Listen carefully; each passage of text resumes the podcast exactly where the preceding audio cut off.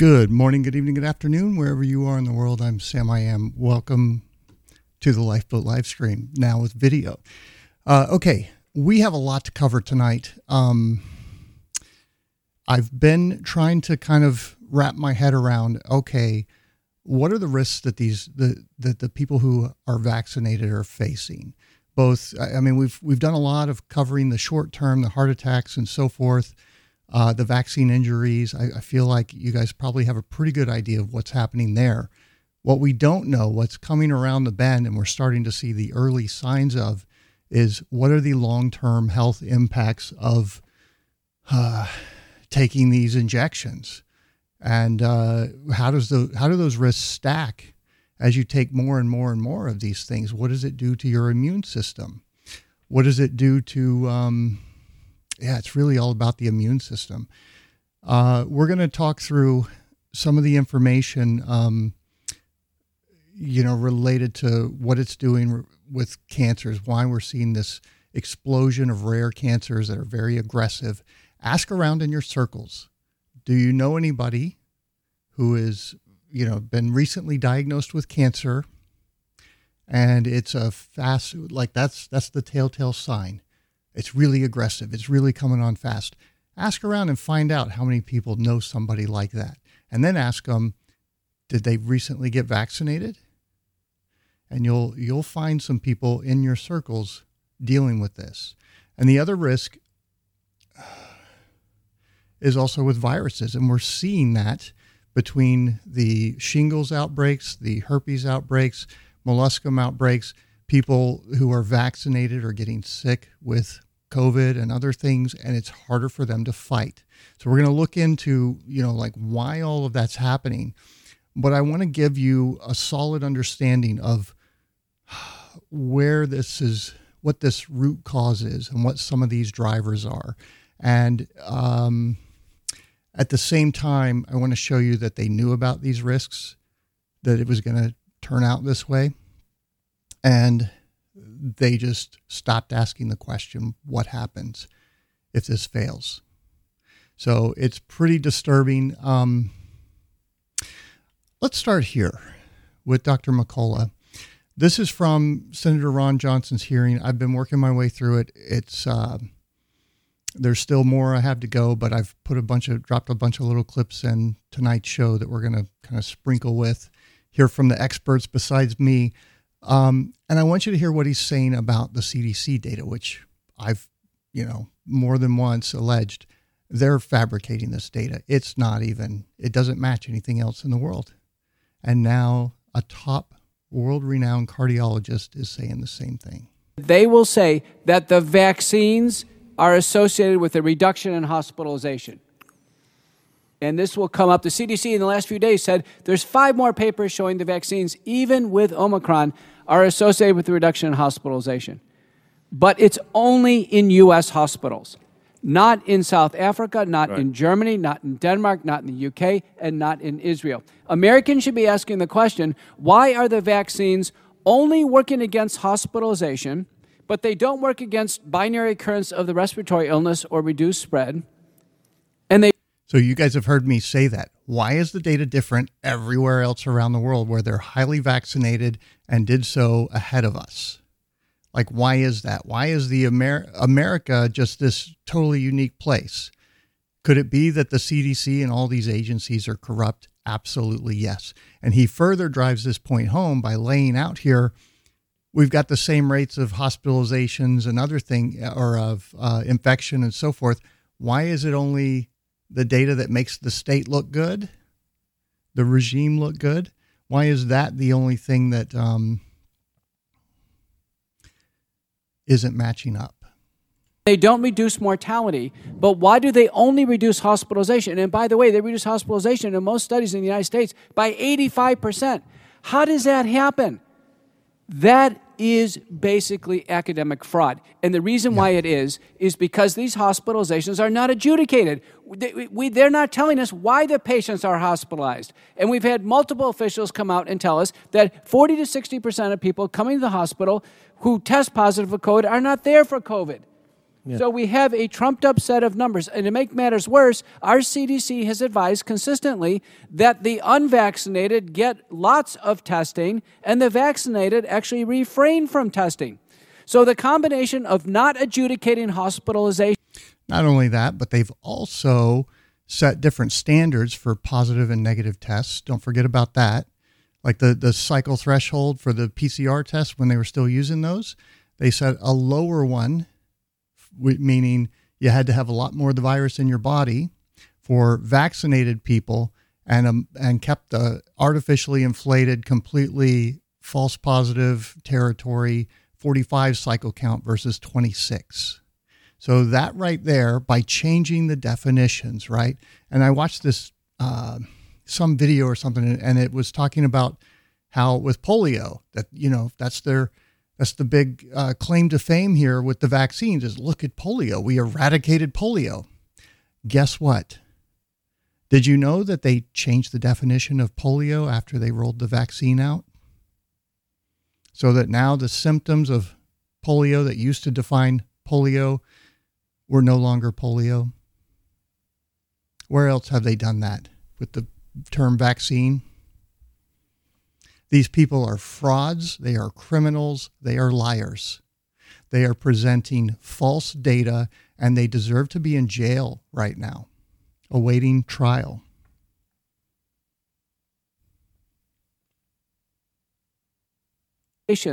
And this asymmetric testing is creating a fraudulent data uh, scheme in order to make the claim that the vaccinations are associated with reductions in hospitalizations when in fact they're not. And that's the reason why Israel is loaded with fully vaccinated people in the hospital with COVID 19, and so is Germany, and so is the United Kingdom and elsewhere in the United States. Because the CDC is falsifying data.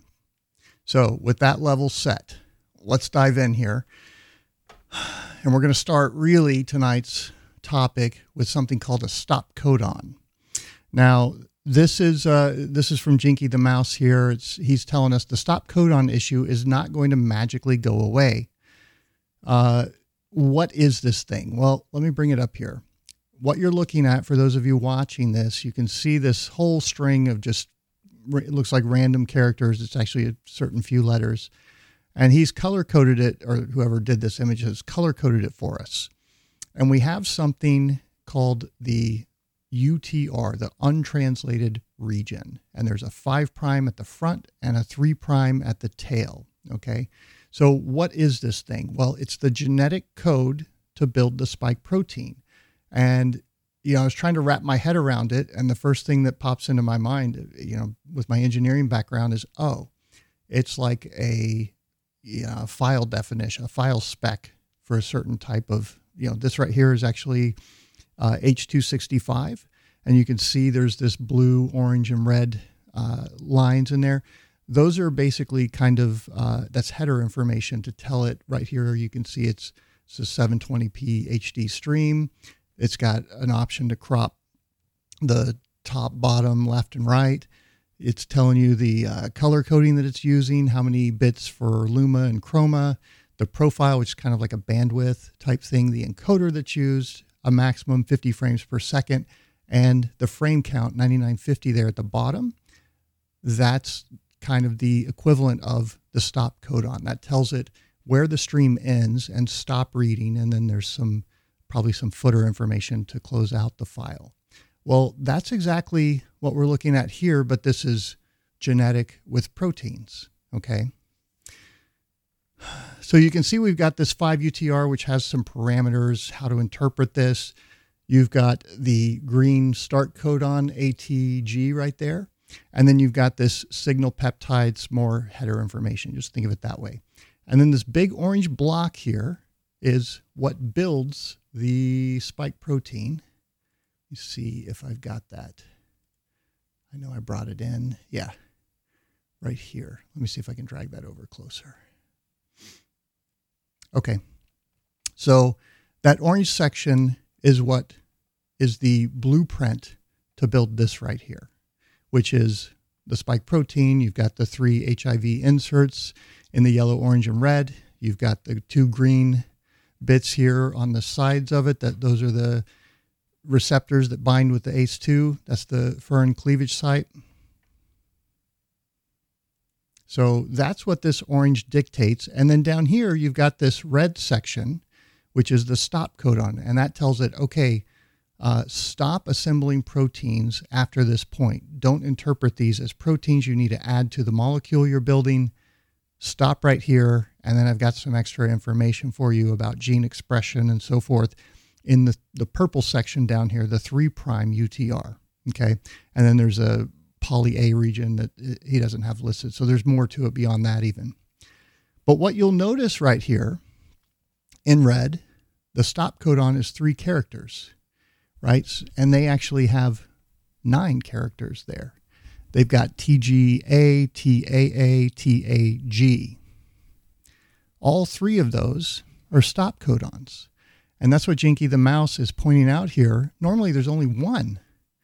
But for some reason, BioNTech, Pfizer included two stop codons, and Moderna put in three stop codons. Why did they do that? because they knew about the possibility of read through, which is where these guys, this little red stop signal into the video file, doesn't get picked up and recorded, and it just keeps going. And what does it do to your picture? It goes crazy, right? Well, it turns out if we go, oh, let's see there's a kind of linear representation of the same thing. We'll probably just skip that. Let me see if I can find it. I've got so many tabs open tonight. Y'all will have to bear with me. Here we go. This was the one, and I totally could could have used another two or three hours of show prep to put this one together. Uh, okay, this is from Johanna Deinert. Um, she's saying nucleic acids RNA uses uridine. They changed it to pseudouridine, symbol PSI. Why did they do that? So that they could gain entry into the cell. But it turns out there are important mistranslations when that altered code is read by the cell. It seems the stop signal, that stop codon, that right back here, this red region right here, where there's normally only one, but they put two and three in their mRNA vaccines. Why?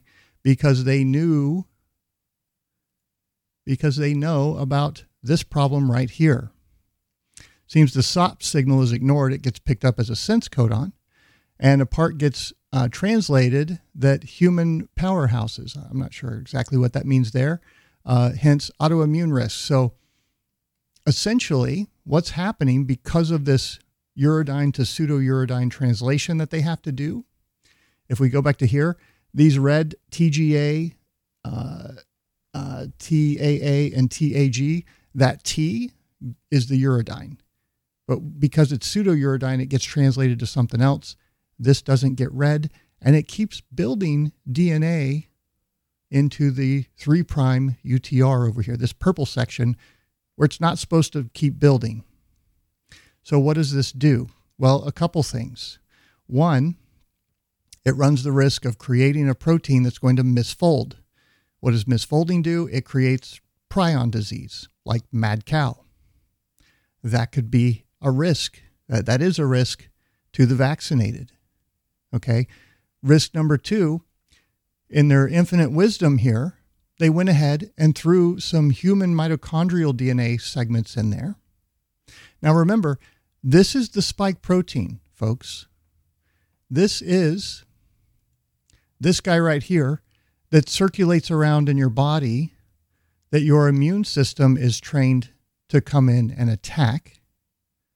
And because of this read through issue and the human mitochondrial DNA that they inserted into it, you're training your immune system to attack not just the spike protein, but potentially those segments of mitochondrial DNA to where it's literally setting up for autoimmune disease, where your your immune system, because it's trained to attack this spike, is going to start attacking your own cells, because this human mito- because of this read through error, the human mitochondrial DNA that actually gets built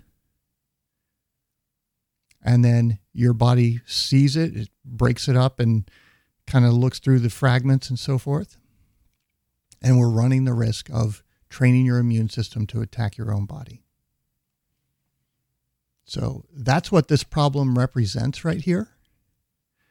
And the fact that they put not one, like it normally has in nature, but two and three tells you that they were aware of this problem and they didn't do the studies and they just decided, well, fuck it. If one doesn't work, let's put two or three in there that may not work. And then we'll just find out and see what happens. That's what these folks are facing. That's just one risk. Okay. It's a fun show tonight. Let me tell you.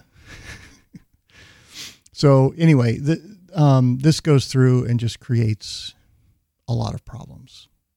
A lot of problems. Hopefully that made sense. All right. This is Yale epidemiologist David, David uh, Dr. Harvey Risch uh, explaining how. So we had this, we had this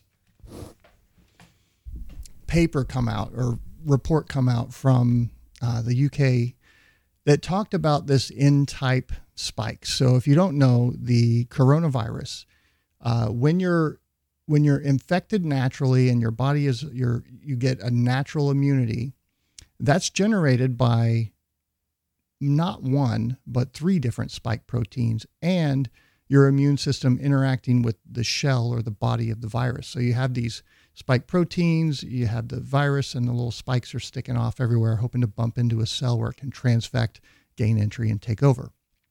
Um, there are three spikes. So there's the S1, the, the spike protein that we talk about here that you just saw the model of. There's an N spike, and then there's another one. And so if they actually developed a vaccine or an mRNA tech that would build all three of those, they might actually work. But because they did the one, it's that's why it's not as effective as the other. And I want you to hear what he's saying about this. The Public Health UK has actually published a statement about this in their week 42 uh, weekly report that showed that people who've had COVID and then get vaccinated have lower levels of anti-nucleocapsid uh, antibodies. And this means, and since the vaccines don't address the nucleocapsid antigens, that's I think that's the N spike. At least that's my understanding of it. I could be wrong, but they only address the spike. It means that they're doing something that's damaging the immune response in a more general way than just what they do with the spike. And this is empirical data that Public Health UK has published. So we So it's based on real world what's happening now, okay? And what the data is showing, what let me translate that for you if you didn't really follow it. This is in previously va- previously um, infected people who naturally recovered, have natural immunity to COVID. They go in, they get the shot, and it messes with their immune system. And what we're seeing in the data is that yeah, there's a efficacy that it you get for a little while, and then it nosedives. And with each shot, it lasts for a shorter duration and nosedives faster and doesn't stop at zero, but leaves you more susceptible to disease and illness to catching COVID, right? And this might be why, because it's going in. They didn't want uh, these this gene therapy to go in and cause too much inflammation, so they did the studies, and we've covered that in a previous show uh, months ago, I think, where they turn this off. And like Jinky points out, well, how are they going to turn it back on? And what we see is like a 90% reduction in uh, the immune system, the, the ability of the immune system to build antibodies. We know that the, this is happening. It's not a theoretical issue about all of the niceties of, of, laboratory biology and virology of things that could happen. It's a real, real thing that's data. been really observed by their testing. And so, the public health Okay, so hopefully that makes sense. Because they're previously infected and recovered, when they get the shot, it actually attacks their immune system and downregulates it. We're going to look at more about that with the TLRs and so forth. That's the toll like receptors that we talk about. Okay, we'll just skip that. I think we've covered it. So, again, here's just a kind of a nice little summary for the use case for the justification for these vaccines for kids. It's mild in uh, symptoms for children. The flu is more dangerous to them. COVID vaccines do have potentially dangerous side effects. COVID vaccines do not stop contraction or transmission. COVID vaccines do not last. The efficacy fades and leaves you more vulnerable. COVID vaccines have not completed phase three clinical trials. They can those after two months or a few months, I think. COVID vaccine trials were unblinded, meaning they vaccinated the control group to get rid of the vaccinated and unvaccinated comparisons being made from henceforth. COVID vaccines have not been independently tested by the TGA, that's Australia's uh, health organization, doing the keeping track of the vaccine injuries, like the VAERS kind of thing. Uh, COVID vaccines have no long term safety data. FDA tried to block access to trial data, not just the FDA, but Pfizer came in and said, no, we're, we're, uh, we want to redact all the trial data and we'll help with that. From a risk benefit, benefit perspective, vaccinating children makes zero sense. Do not do it, folks. Okay.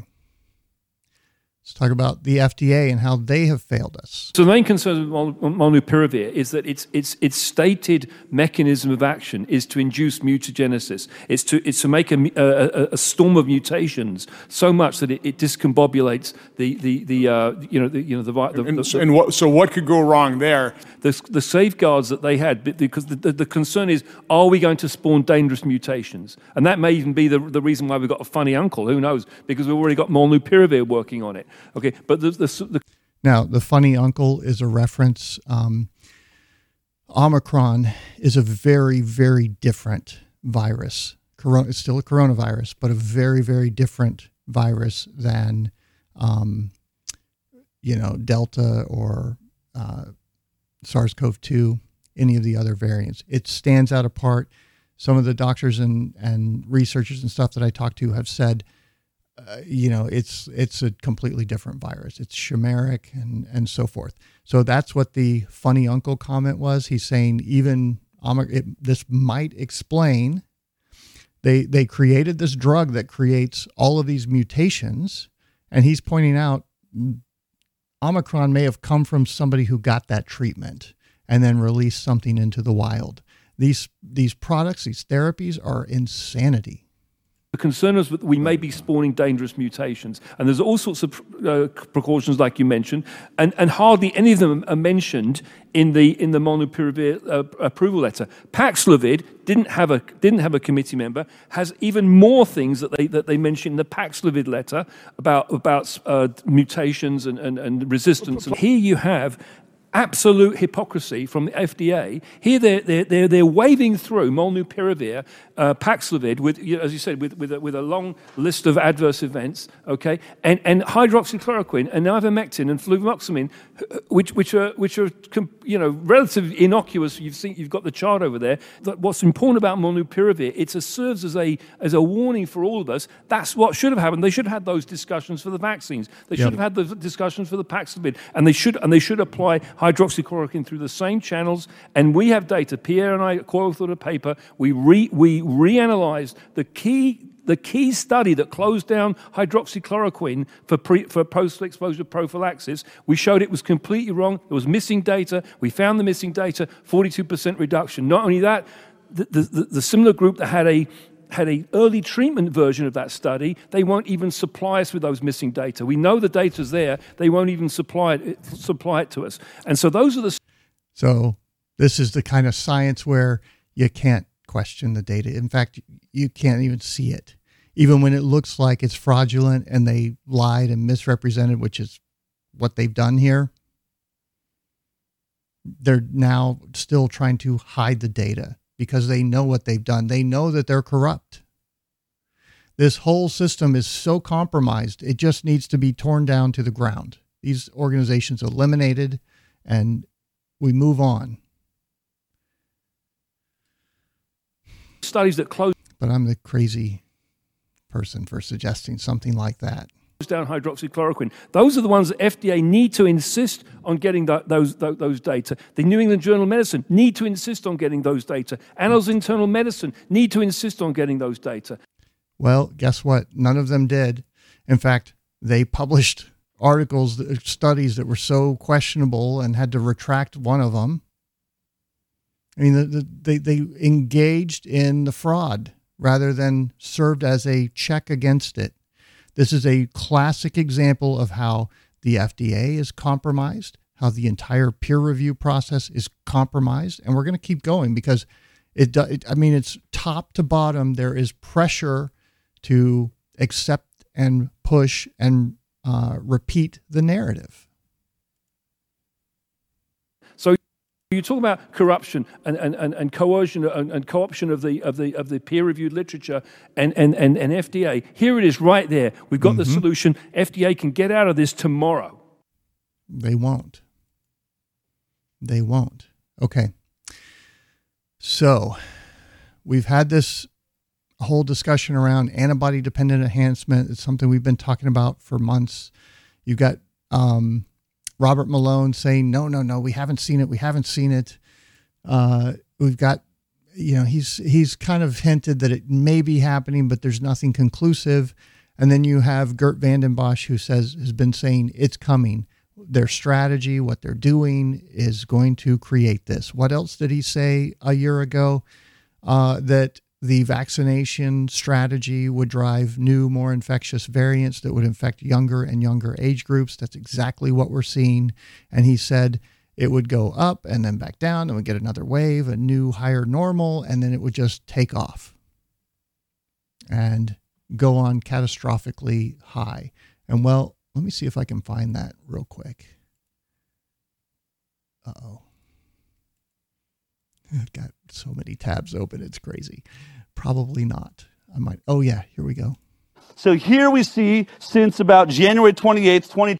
This is Del Bigtree from the High Wire. These guys do a phenomenal job. 20, we're looking at daily new confirmed COVID cases per 1 million. What we really want you to look at right now is where we are at as of a week ago. Now let's go all the way over here. This is the United States of America peaking right here, somewhere around 2,500 cases per 1 million.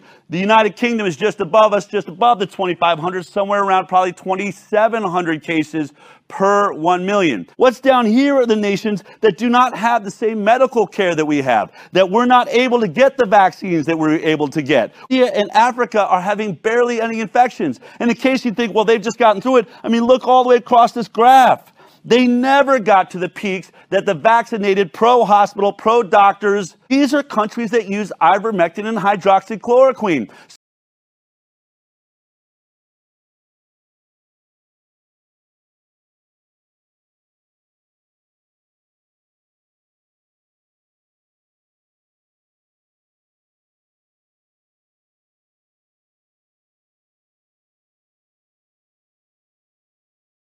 Sorry, and I want to stop right there and point out. Thank you, guys. Um, I want to stop and point out that Dr. Robert Malone, who we just left his video to come here, he said for the longest time, up until you know, I think about a month ago, somebody went over to India and verified that ivermectin was in the little packets and so forth, and so now he believes that okay, yeah.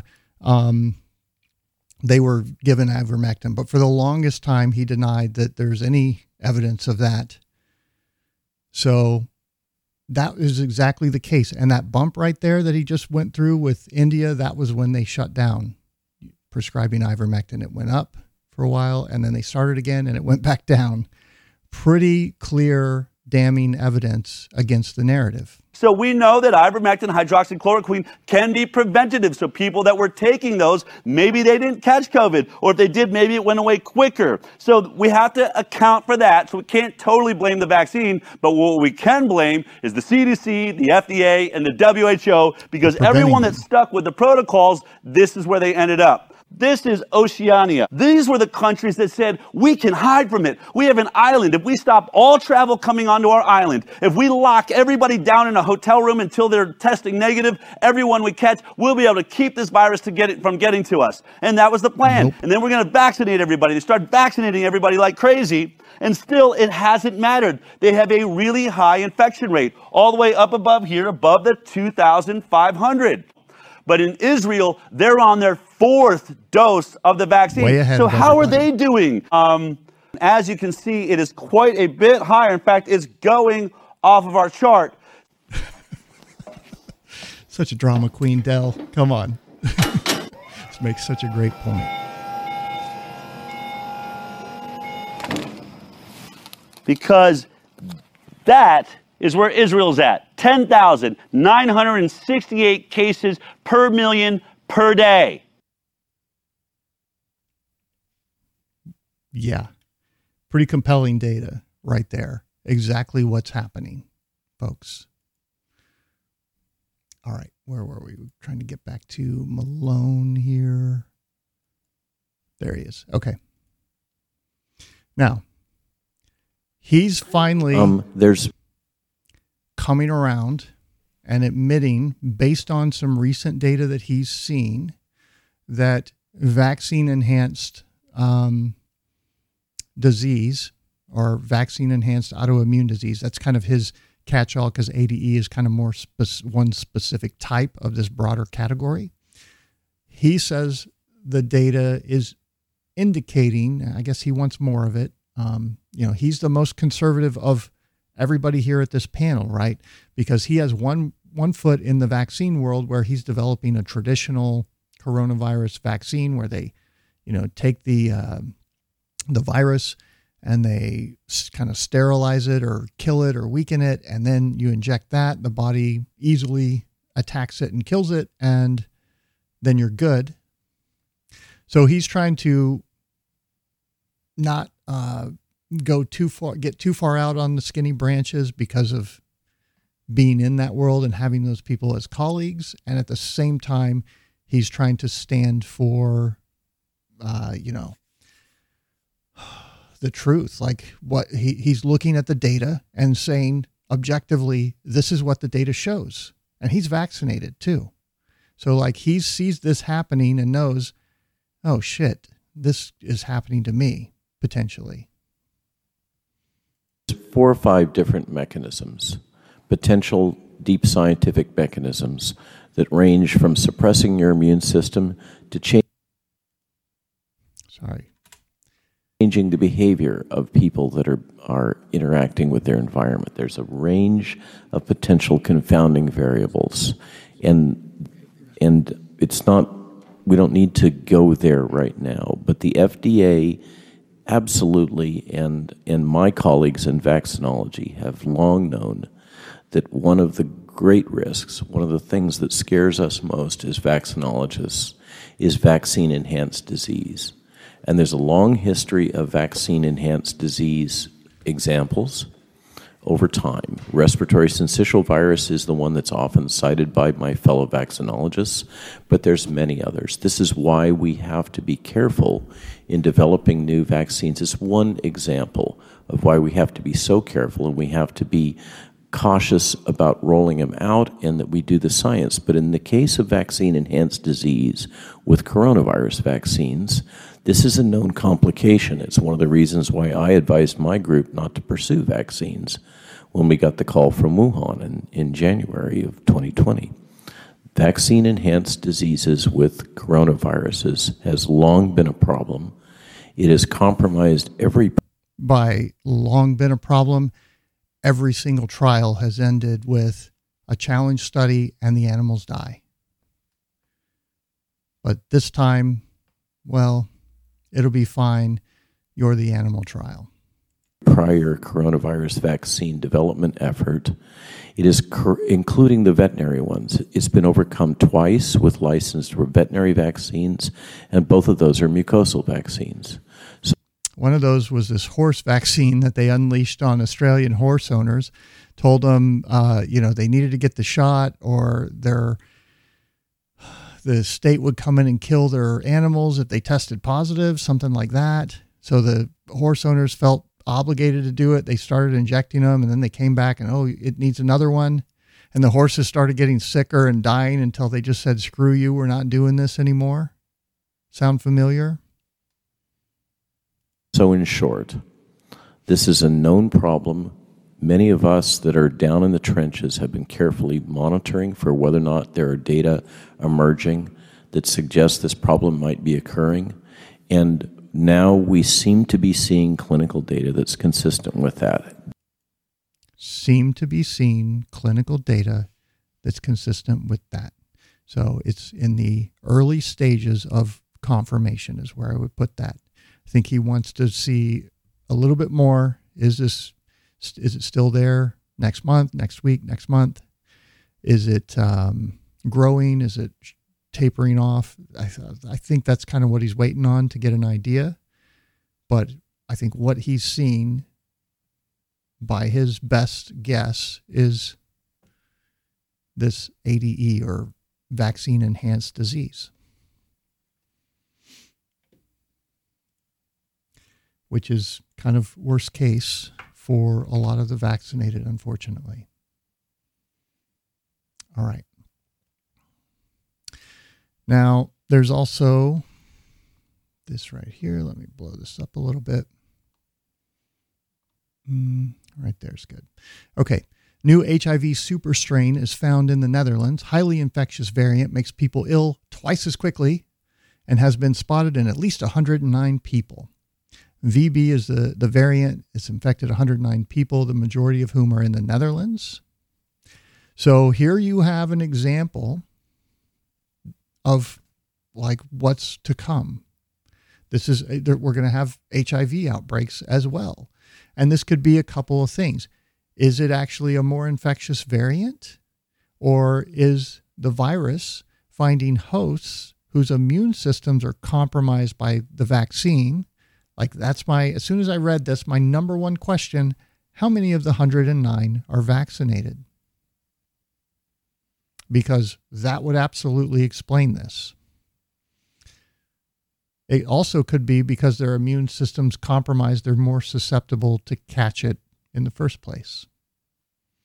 A new super mutant HIV strain that makes infected individuals ill twice as fast as current versions of the virus has been detected in the Netherlands. The new mutant infected at least 109 people. The strain damages the immune system and weakens a person's ability to fight everyday infections and disease faster than previous versions of the virus.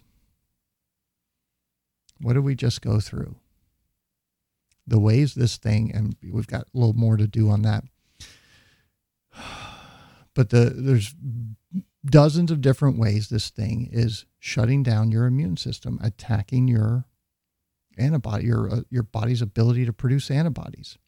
It means those who catch this strain could develop AIDS more quickly.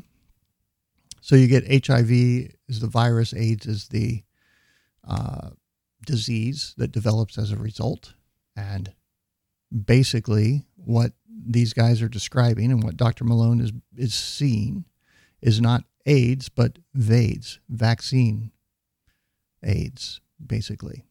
And there's a lot of people who are now, and we've had some in the audience, who's like uh, 70 year old father who had previously tested neg- negative after vaccination is now testing positive for HIV. Okay, and let's not forget back here on the spike protein, where you have these three inserts, those are HIV inserts. The, the FCS, the little green leaves down here that let it bind to human cells and gain entry and get this HIV inserts into the cell where it can do more damage. Uh, I, I don't even, we don't even know what it does, but we've got indications, right? That could be what's driving these positive HIV tests. It could be a spike protein disease. We don't know. But essentially, we're, ha- we're in the, I think, early stages of massive outbreaks because the vaccinated um, a lot of them have a suppressed immune system. They're going to be far more susceptible to, to both catch and spread these diseases. So it might be a good time to reevaluate your dating habits, some of you. And that was something, you know, I talked about, oh, I don't remember, eight months ago, I think, where I'm like, yep, nope, I'm done till we know what this is. Okay, uh, let me get back to here. Uh, the VB variant also has a viral load between 3.5 and 5 times 5.5 times higher than the current strain, meaning infected people are more likely to transmit the virus to others. Similar immune system recovery and survival rate in those infected with other HIV strains. So, not more pathogenic, but more infectious, um, more rapidly deteriorate, attacking your system. Which to me sounds like I wouldn't be surprised if 80 plus of these 109 people are vaccinated. Okay, so one of the claims, and we're going to go through that here in in a little bit. Yeah, let's we can do it now. Um, is that, and this is from one of the CDC talking points. Oh, it doesn't change your change your DNA. It doesn't do this. It doesn't do that. Well, guess what? pathophysiological alterations after vaccination with COVID 19 vaccines. Large scale COVID 19 vaccinations are currently underway in many countries in response to COVID 19 pandemic. Here we report, besides generation of neutralizing antibodies, which is like that's their one measure that they cite as effectiveness. Well, look at these antibody levels that we produced. Meanwhile, that's just for the spike protein, not the end spike, not the other one, not the envelope of the virus. All of those things is what makes natural immunity more robust. But they don't they don't look at all, consider any of that. They don't consider the fact that your res- respiratory system is not protected, has no response from the vac- after vaccination to the virus, which is why the vaccinated are getting it. Okay. And, and, of course, at the same time, what's breeding in these people are things that are resistant to that spike protein protection identification, right? So then they find a, a weakened immune system because, especially if they've already got COVID, that's what the whole N type thing was, a, was about. Is basically it attacks that and shuts down your body's ability to respond, which is why they become more susceptible like all of these things are kind of contributing to this because this is a bioweapon. I mean, it's, it's plain and simple. Okay. Uh, here we report, besides generation of neutralizing antibodies, consistent alterations in hemoglobin, A1C, serum, sodium, and potassium levels, coagulation profiles, and renal functions in healthy volunteers after vaccination with an inactivate, uh, uh, inactivated SARS CoV 2 vaccine. Vaccination mimicked infection, right? So they tell us, oh, the spike protein is totally safe because of the 2P substitution, which causes it to produce 10 to 50 times more spike proteins because of that 2P substitution that they closed off the tail end of the spike protein with. Consistent uh, alterations in gene expression of many different immune cell types, reduction of CD8 uh, plus T killer T cells, things that go and attack the body. So there's one of the other things happening from these vaccines is they tell us the CDC is going to tell us it all stays at the injection site. That's not at all true. We know from their own studies that they they go all over the body, infect the major organs, and then the mRNA gets entry into the cells in your organs, produce the spike protein. It goes to the surface of the cell where the immune system comes along, sends these CD8 killer T cells to go in and attack it and kill your body, part of your, your organ. And in the case of the heart, in the case of the lungs, those don't regenerate. So that damage is permanent. And it's basically shutting those cells down because they wanted to turn off the immune response. if that makes sense. Uh, increase uh, and an increase in classic monocyte contents were exemplary. Moreover, scRNA sequence revealed increased uh, NF-κB signaling and reduced type I interferon responses, which were confirmed by biological assays and also had been reported to occur after SARS-CoV-2 infections with aggravating symptoms. So this is the same profile that they saw in people who had problems who caught COVID and were symptomatic and you know had aggravating symptoms, whatever that qualifies as. Uh, altogether, our study recommends additional caution when vaccinating people with pre existing clinical conditions, including diabetes, electrolyte imbalances, renal dysfunction, and coagulation disorders. They also didn't do any testing on any of these people.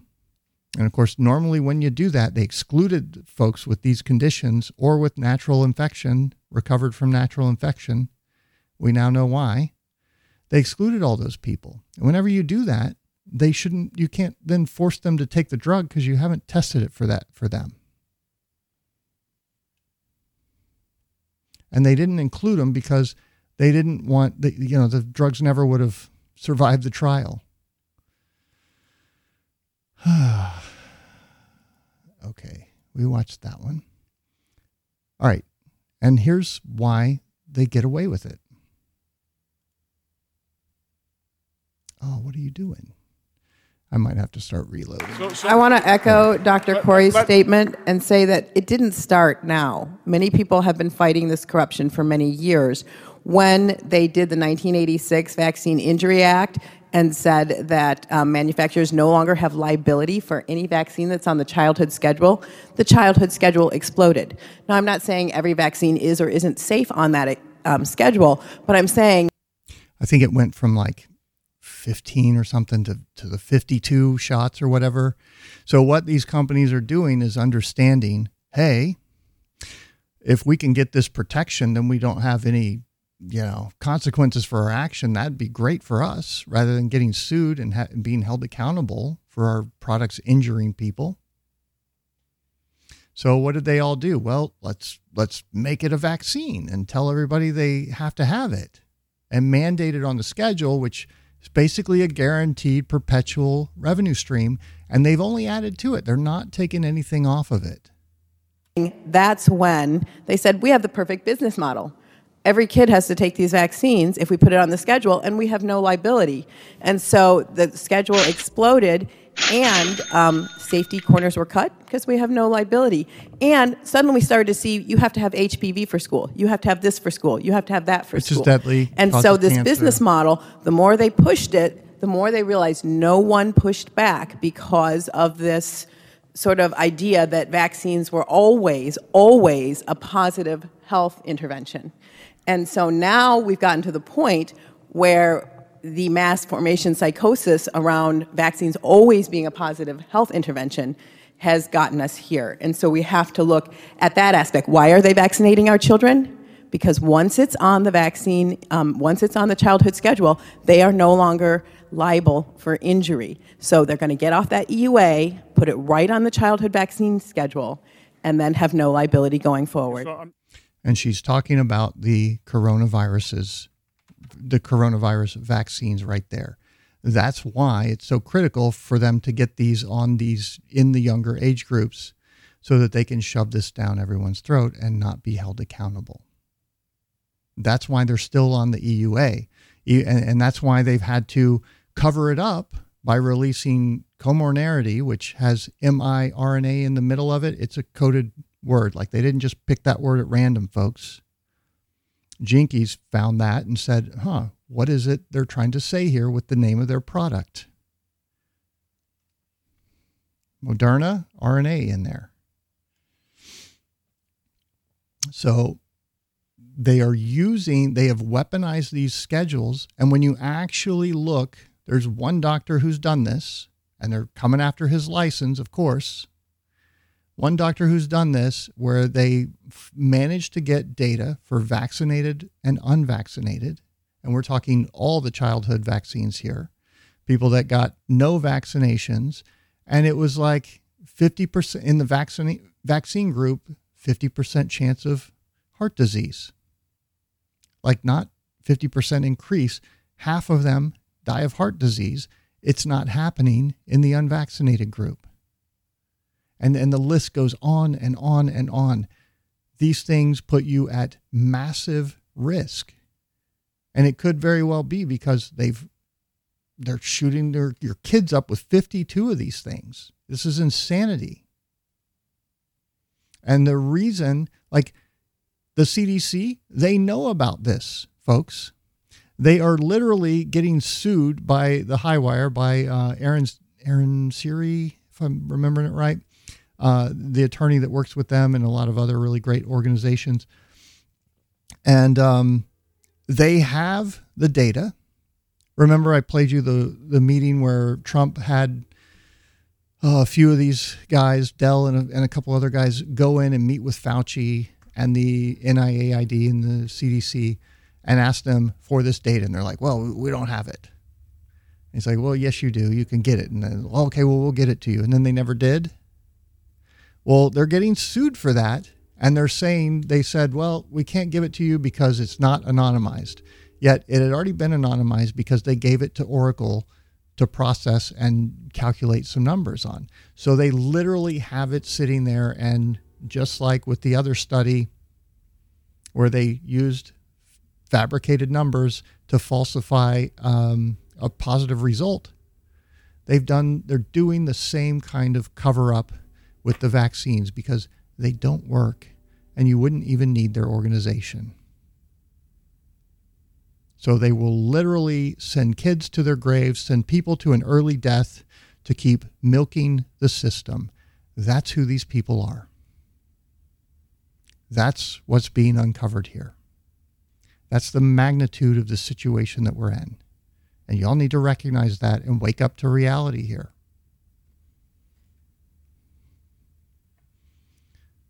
Okay.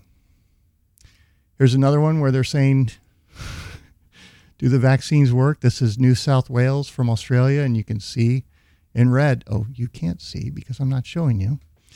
You can see in red here the percentage that are vaccinated, and right now it's 90. The the latest two weeks for what is that? Four two twenty two. A couple of different hospitals. It's 90 and 94 percent vaccinated. There's some that are 60. What is that? 62, 64 uh, those are some of the those are the lowest ones. The rest are in the 70s, 80s, and 90s. So if you look at it over the last month in Australia, what's happened to the numbers? The unvaccinated has declined by 18%, and the vaccinated have increased by 17%. And this is what we're seeing around the rest of the world is for a while there, the vaccinated were doing worse than the unvaccinated. But as they rolled out more and more of these vaccines, they started doing worse and worse. And until it flipped itself and started flipping itself in all these countries, except for the United States, of course, because here magically it's a pandemic of the unvaccinated. And we had that idiot old man tell us that it's like you're 96 more times to be hospitalized if you're vaccinated. It's like, okay, pops, Head back to the basement now. Probably need to change your diaper. Uh, Jikky here is pointing out it would just take a submission to the federal drug authorities. This is in response to a study, the Japanese study, phase three trial that uh, ivermectin works against Omicron. It's one of many, many studies coming out now, as well as hydrochloroquine. They completely fabricated that study as well.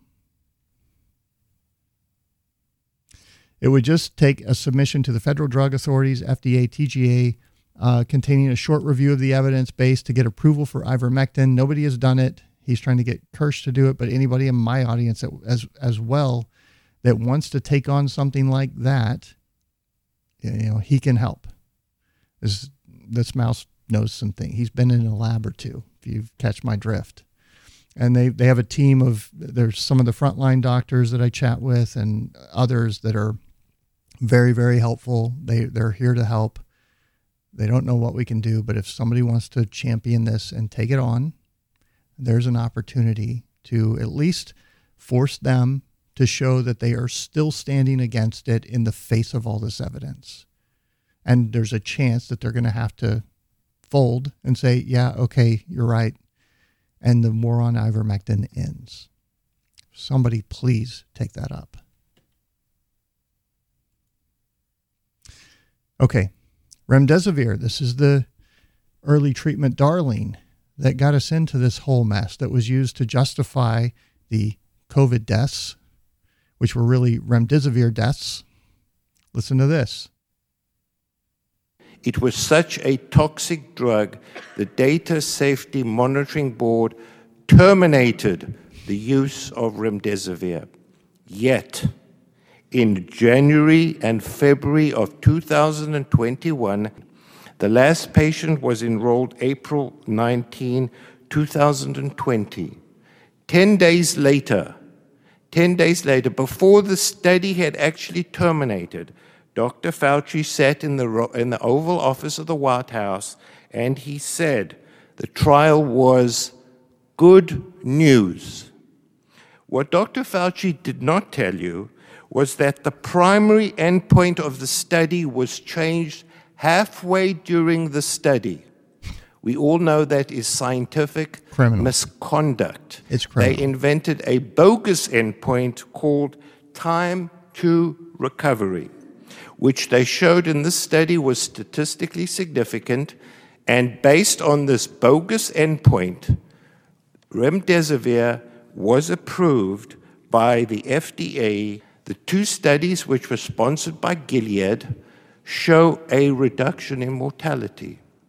However, if you look at the four independent studies, including the large study by the WHO, it shows the opposite effect. Remdesivir increases the risk of death. Let me say that again.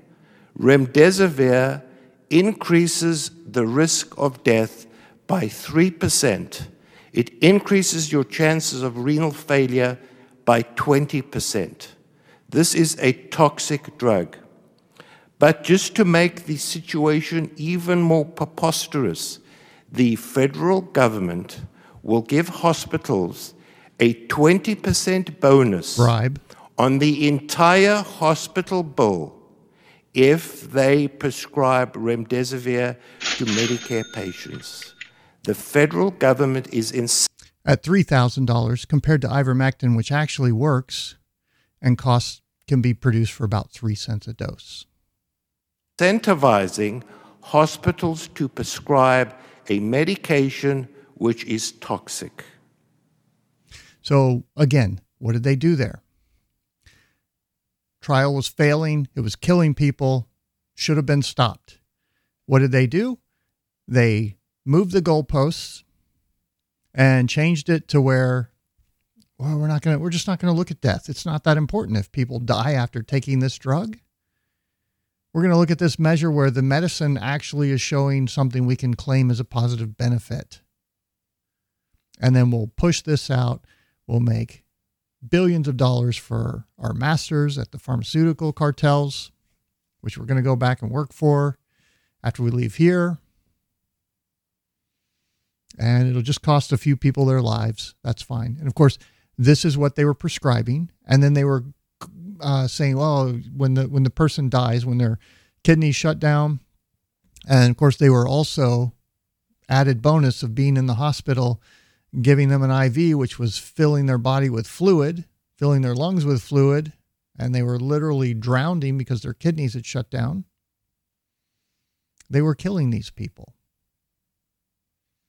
And then ringing the cash register at the end with a 20% bonus, which is a bribe from Fauci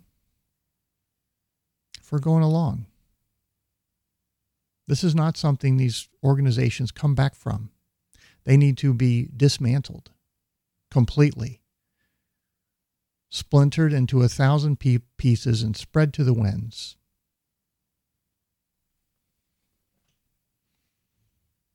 This is genocide, and we are in a Holocaust, people. And here's how they've pushed it. Here's another lever that they've used. Says, well, we don't mandate anything. We don't make federal policy, federal law, which is true. right? But all the mandates then look to the CDC recommendations as their justification. So nobody ultimately takes responsibility for the mandates. There's no, there's no place where the, the buck stops. Any physician in California who writes an inappropriate exemption for masks or other COVID related measures will have his medical license subjected to investigation and disciplinary action. So, for a physician, just to help you to understand, this kind of uh, threat hanging over your head is worse than the threat of getting fired. If I get fired from a particular healthcare organization, one is job ending, the other is career ending. Twitter Spaces is doing some weird stuff. I have no co host, but it's telling me I have two. It removed them and then duplicated them. There's weird things going on.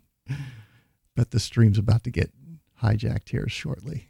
I can go to another health care organization or go start a private practice. If I lose my medical license, I cannot practice medicine.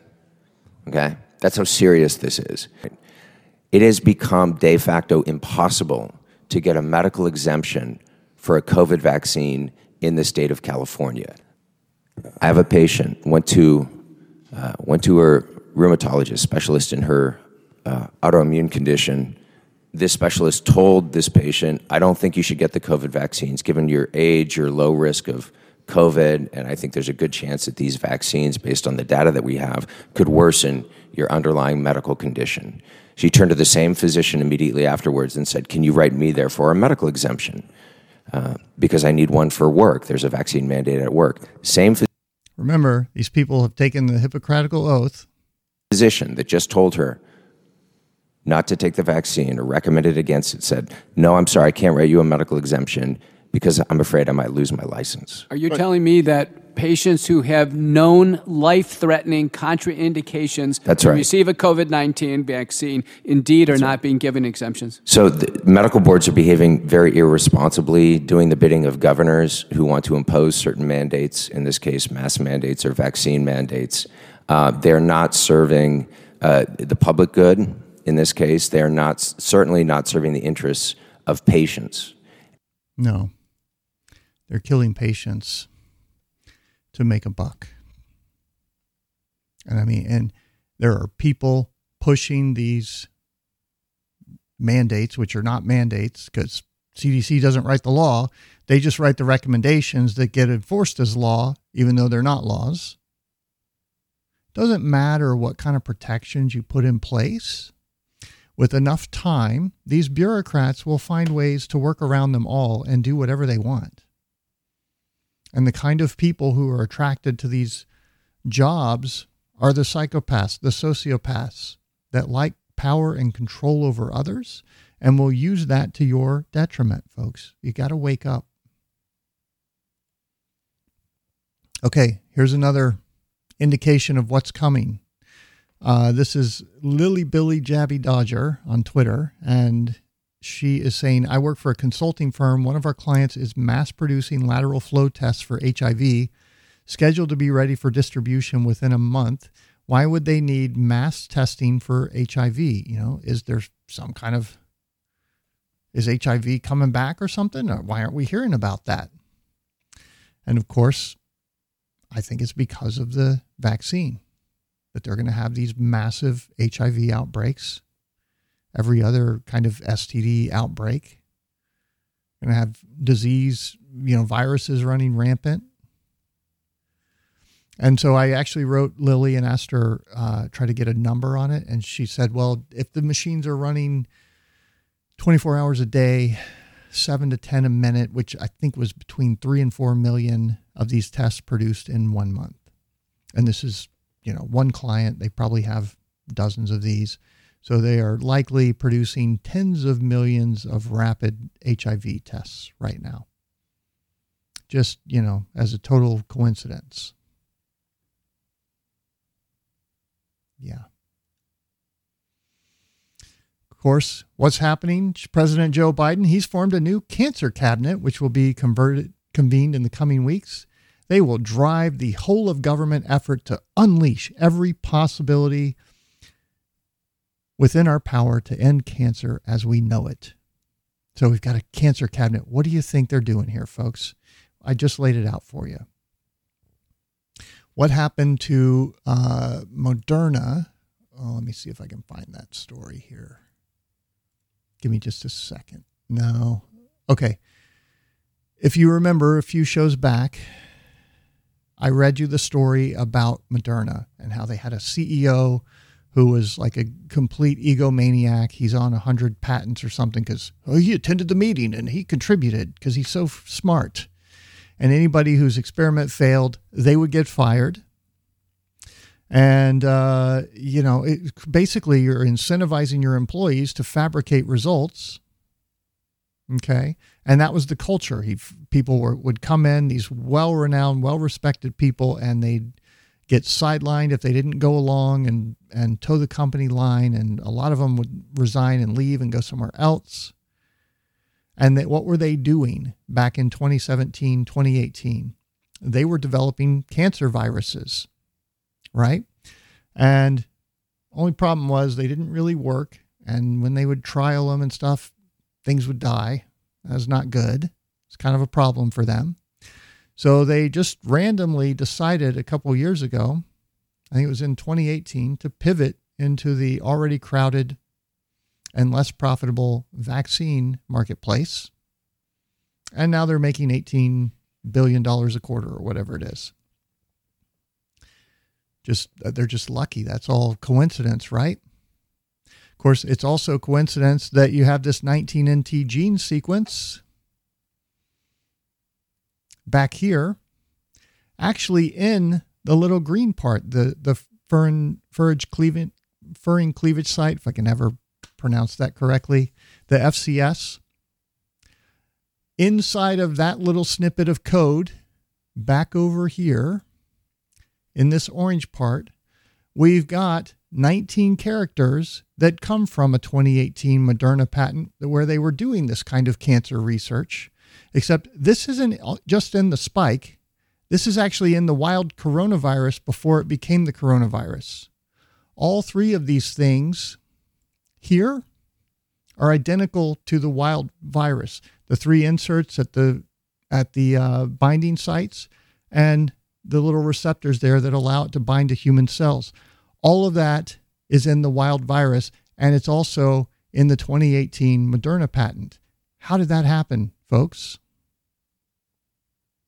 It was the first time all four of these things just happened to show up. Poof, just like that.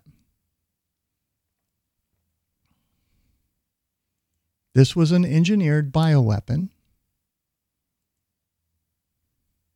And now, what Biden's doing with this cabinet, or not, it's not Biden, he's just a puppet. I mean, let's be real here. He doesn't even know what day it is most of the time. What the deep state is doing here is they're forming this cancer cabinet. And you know what they're going to need right off the bat? Immunity for these treatments because they're just so rare and we're going to have to crack a few eggs to make an omelet, right? So we're going to need immunity. Go ahead and grant us that so that we can push out whatever kind of toxic, poisonous shit on people and they won't be able to do anything about it but suffer and go bankrupt and lose their house and their lives. That's where this is going.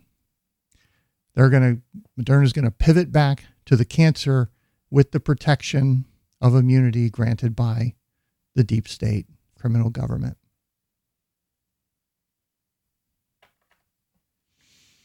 Wake up, folks. Now, we've got Drew here. He's uh, he's a university student, I think. He's very smart. He knows all about this stuff, and he's educating us on these vaccines because I've got this all wrong. I don't know what I'm talking about according to Drew. He can't even exp- he can't even come on the show because I invited him on the show to have this discussion, but he can't do that because I'm just too stupid and I just have to watch his other videos. So, well, we're going to watch this one right here and see what Drew has to say. I asked the doctors on stage what are the long term effects of the vaccine, and not one of them could give me an answer. Never thought. Funny, Drew. I asked you to come on the show and you flat out refused. thought I'd see the day when the YOLO generation would care so much about long term effects, but yo, hey, yo, no cap. Long term effects, you know, what we just covered. Let's see what he's got to say. I'm sure he's going to address all of the things that the studies and, and data, empirical data coming from governments on current uh, events, you know, hospitalizations, deaths, vaccination records. I'm sure he's going to address all the things that we just brought up, right? Yeah, I'm gonna keep it a bean. I ain't gonna hold no arms. Vaccines in general don't have delayed long term effects. These ain't no different. One or two shots that induce a natural immune. These ain't no different. Well, traditional vaccines that were actually sterilizing were dead or weakened vaccines and produced an immune response that could easily come in and kill the virus, finish it off, whatever. Whereas these mRNA vaccines actually incite your body to produce a toxin a bioweapon with HIV inserts and an FCS for the first time ever. Immune response ain't gonna come back to bite you years down the line. Any- Do we have long term studies to show that? Because a scientist would ask, where's the data? But Drew here is not a scientist, he's a propagandist. Adverse effects that could happen will take place in the first eight weeks, and even those are and of course extremely rare. So the, the the adverse events only happened in the first eight weeks. Where do you remember that? You remember who where that talking point came from? That was Fauci's. And what did I say at the time? I said these are not normal vaccines. They don't work the same way. We don't have the same level of studies. We have the history of SARS-CoV uh, of coronaviruses basically coming in and um, hold on. I just want to make sure this is good. Okay of uh, not working, killing off all the animals, et cetera, et etc. So, in the face of all that, saying that, well, these are just like the other vaccines, and the other vaccines only show uh, symptoms in the first eight weeks. So, you'll be fine, therefore, with this totally new and different technology that doesn't even compare to the way the, own, the old ones work. It's not sterilizing, it creates escape pressure, mutation pressure for to evolve to evade the immune system. But you know those commercials where they be like, if you took this medication, then you may be entitled to compensation. Yeah, but those be for drugs that people use for extended periods of time. Not a vaccine that ain't do nothing but warn your immune system of a threat. Like you. So there's another little piece of propaganda that he said, well, you're only taking these once or twice or three times or four times if you're in Israel. Of course, I bet he doesn't know that the vice president at Pfizer, who developed the mRNA technology, is in an article where she's talking about the lipid nanoparticle being toxic and that these are only good for, you know, short duration treatments, meaning one, maybe two shots, because with each additional shot, the risks go way up. The risks are there with one shot, but every one that you add, it gets worse and worse and can lead to massive, massive problems. But Drew's not worried about that because it's fine, right? Those commercials where they be like, if you took this medication, then you may be entitled to compensation. Yeah, but those be for drugs people use for extended periods of time. Not a vaccine that ain't do nothing but warn your immune system of a threat. Like you. But warn your immune system of a threat. Well, no, it actually produces the toxic portion of the coronavirus, that is the spike protein with the HIV inserts and the FCS. And it goes about triggering killer T cells to attack your organs because it doesn't stay at the injection site, Drew. You drink Four Lokos at a party in 2010. You didn't start randomly throwing up five years later. Probably had a good time at that party though. First of all, mRNA and long term shouldn't even be in the same sense. Because mRNA is extremely fragile. Matter of fact, it's the only thing in this world more fragile than the male ego. Ain't no woman disagree with that. That's why Moderna stored at negative 4 degrees Fahrenheit and Pfizer stored at negative 94 degrees Fahrenheit in order to slow down the degradation process. Your body's sitting at about goddamn 98.6 degrees Fahrenheit, which means getting one of these vaccines is like putting an ice cube on a Foreman grill or a grown man trying to use his wife's shower water. Ah! The mRNA is broke down after about 24 hours. Spike protein is gone after about 72 hours. Here for a good time, not a long time, baby. And during that good time, the mRNA has no way to escape the cell cytoplasm to the cell nucleus. So no, it cannot alter your DNA. It's also wrong. Okay, God, this guy. So, Drew, we have scientists who have drawn plasma five days after infection, after injection, and guess what?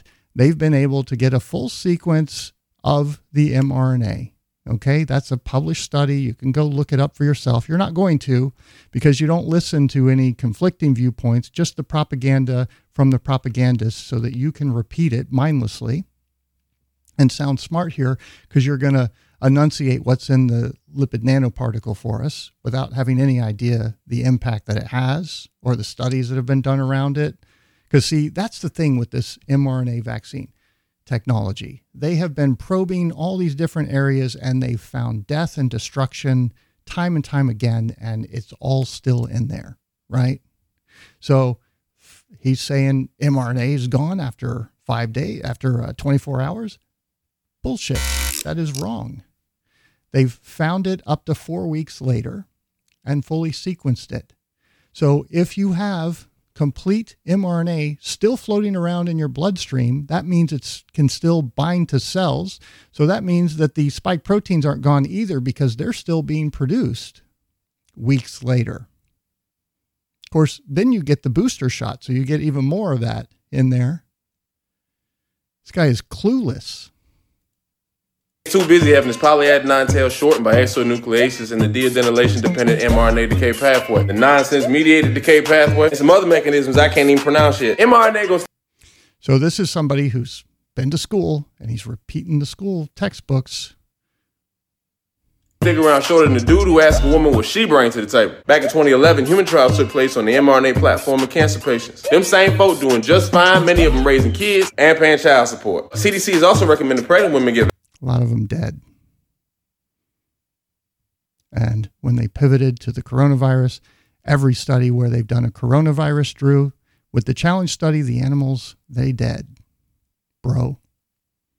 So you're comparing apples to oranges yet again. Vaccinated so they can pass the antibodies on to their babies. Like pre- you know what else they pass on to their babies? The spike protein and potentially the mRNA. Read in the last show. A woman from Facebook, their baby got sick. Her mom went and gets vaccinated while she's breastfeeding her baby the same day. Baby starts showing up with spots all over its body. Those are blood clots from the spike protein. Probably, though, the baby got some of the mRNA and basically was injected through the breast milk or vaccinated, whatever you want to call it, through the breast milk of the mom and then started producing its own spike proteins and causing those little red spots, blood clots all over the baby's body. And it was projectile vomiting all of the milk and sick and not doing well. Of course, we just had another baby that, um, in fact, yeah, why don't we go look at that, Drew? Because you think this is fucking hilarious. How many more babies will be sacrificed? Here's a mom, Maggie Sandusky she was vaccinated on 312 and then 424. And her baby was born in December of the previous year, the 29th. So this baby is three months old, and mom gets the first shot. Four months old, she gets the second shot, and I'm guessing she probably recently got the booster as well. Here she is talking about breastfeeding, right? And she's the original uh, tweet that she was replying to is gone, but she's saying, Good grief. The idea that God sees it as disrespectful for a mom to not want to miss church to feed her baby is laughable.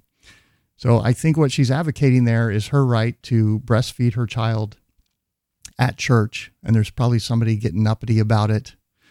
And she is talking them down uh, or giving them a talking down to. And this is something, you know, my ex wife, we did, we, she did a natural birth, no no nothing. Um, and then breastfed and had some problems with latching and you know eventually got it all got sorted out. It wasn't a big deal.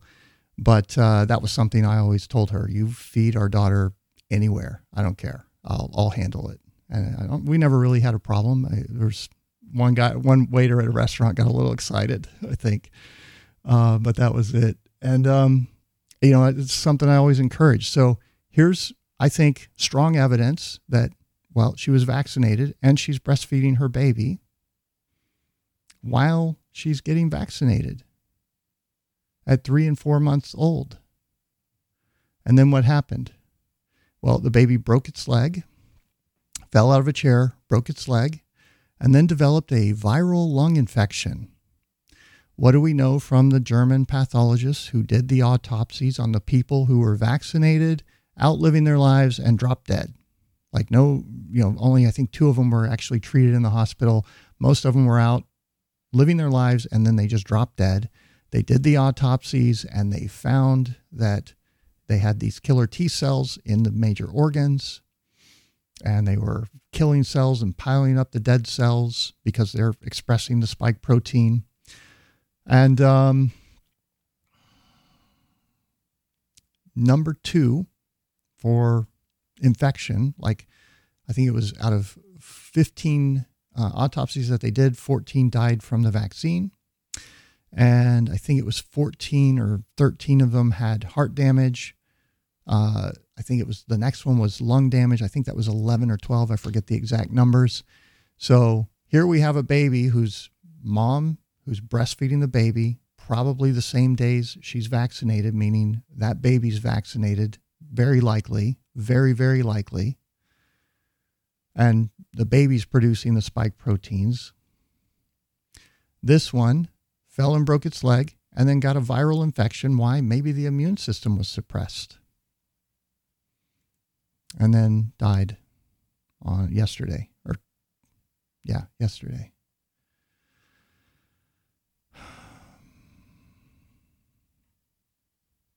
So, Drew,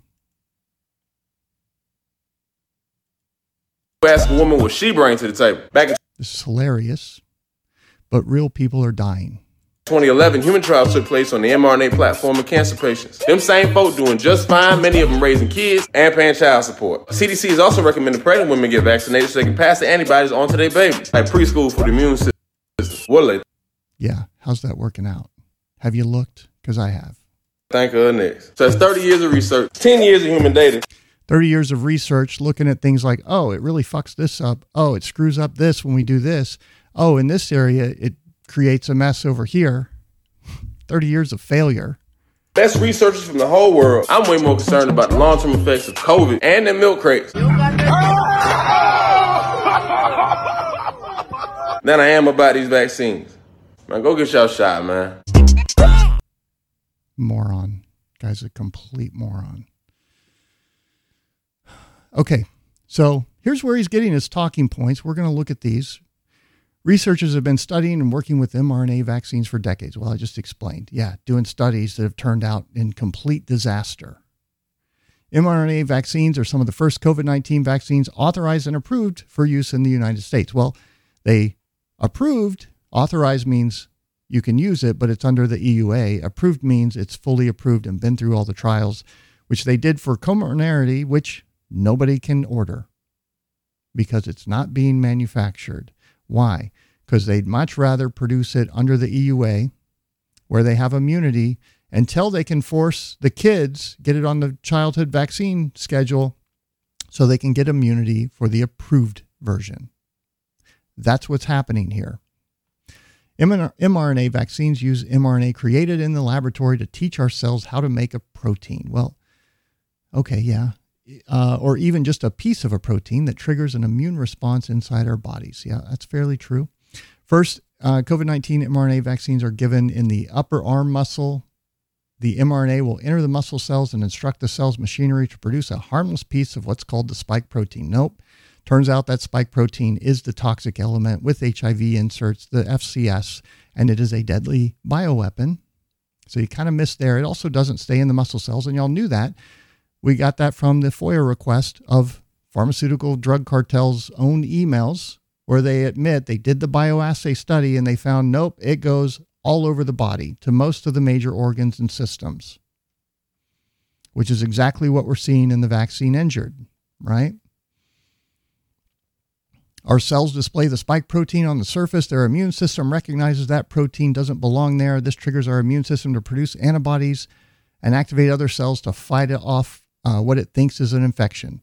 Translation Killer T cells start going to your organs and killing cells that can't regenerate, reducing the capacity of your heart to pump blood, reducing the capacity of your lungs to exchange oxygen. That's what that paragraph means right there. At the end of the process, our bodies have learned how to protect against future infection from the virus that causes COVID 19. No, they've created an incubator where the virus can evolve to evade the vaccine's protection. And then, because the vaccine shut down your immune response, it leaves people more open to these infections. So here they are. Uh, for COVID 19, mRNA vaccines cannot give someone the virus that causes COVID 19 or other viruses. Well, it can do all of the same damage because the spike protein is the pathogenic element of SARS CoV 2. And that's why, you know, usually a week after vaccination, all of the vaccinated or a high percentage of them test positive for COVID. They do not affect or interact with our DNA in any way. This is outright fabrication. Okay. We're going to look at this, or we did look at the study that showed that that's exactly what's happening. mRNA never enters the nucleus of the cell where our DNA, genetic material, is located, so it cannot change or influence our genes. That one's half true, right? The mRNA doesn't go into the nucleus of the cell, but guess what? The toxic pathogenic spike protein does. And I've shown you guys, I don't have them here, but the pictures, the immunofluorescent pictures where they showed here's the spike, here's the nucleus, here's both of them lit up. The spike protein is getting into the nucleus of the cell where it's inhibiting the BRCA process, the P53, affecting line one, creating havoc in your immune system and your body's ability to fight cancer and viruses. So they know this. They are lying to cover it up. This is a lie by omission right here. mRNA and the spike protein don't last long in the body. Sound familiar? Yeah, not true. Also, not true. Proven that that's not what is happening, and there may be a path for reverse transcription. Our cells break down mRNA and get rid of it within a few days after vaccination. Yep, false. Scientists estimate that the spike protein, like other proteins our bodies create, may stay in the body up to a few weeks. Well, if you still have mRNA floating around transfecting cells four weeks later, mm, I guess you, you'd still have another four weeks of spike proteins then, huh? And then you get the second dose. So, what does that do?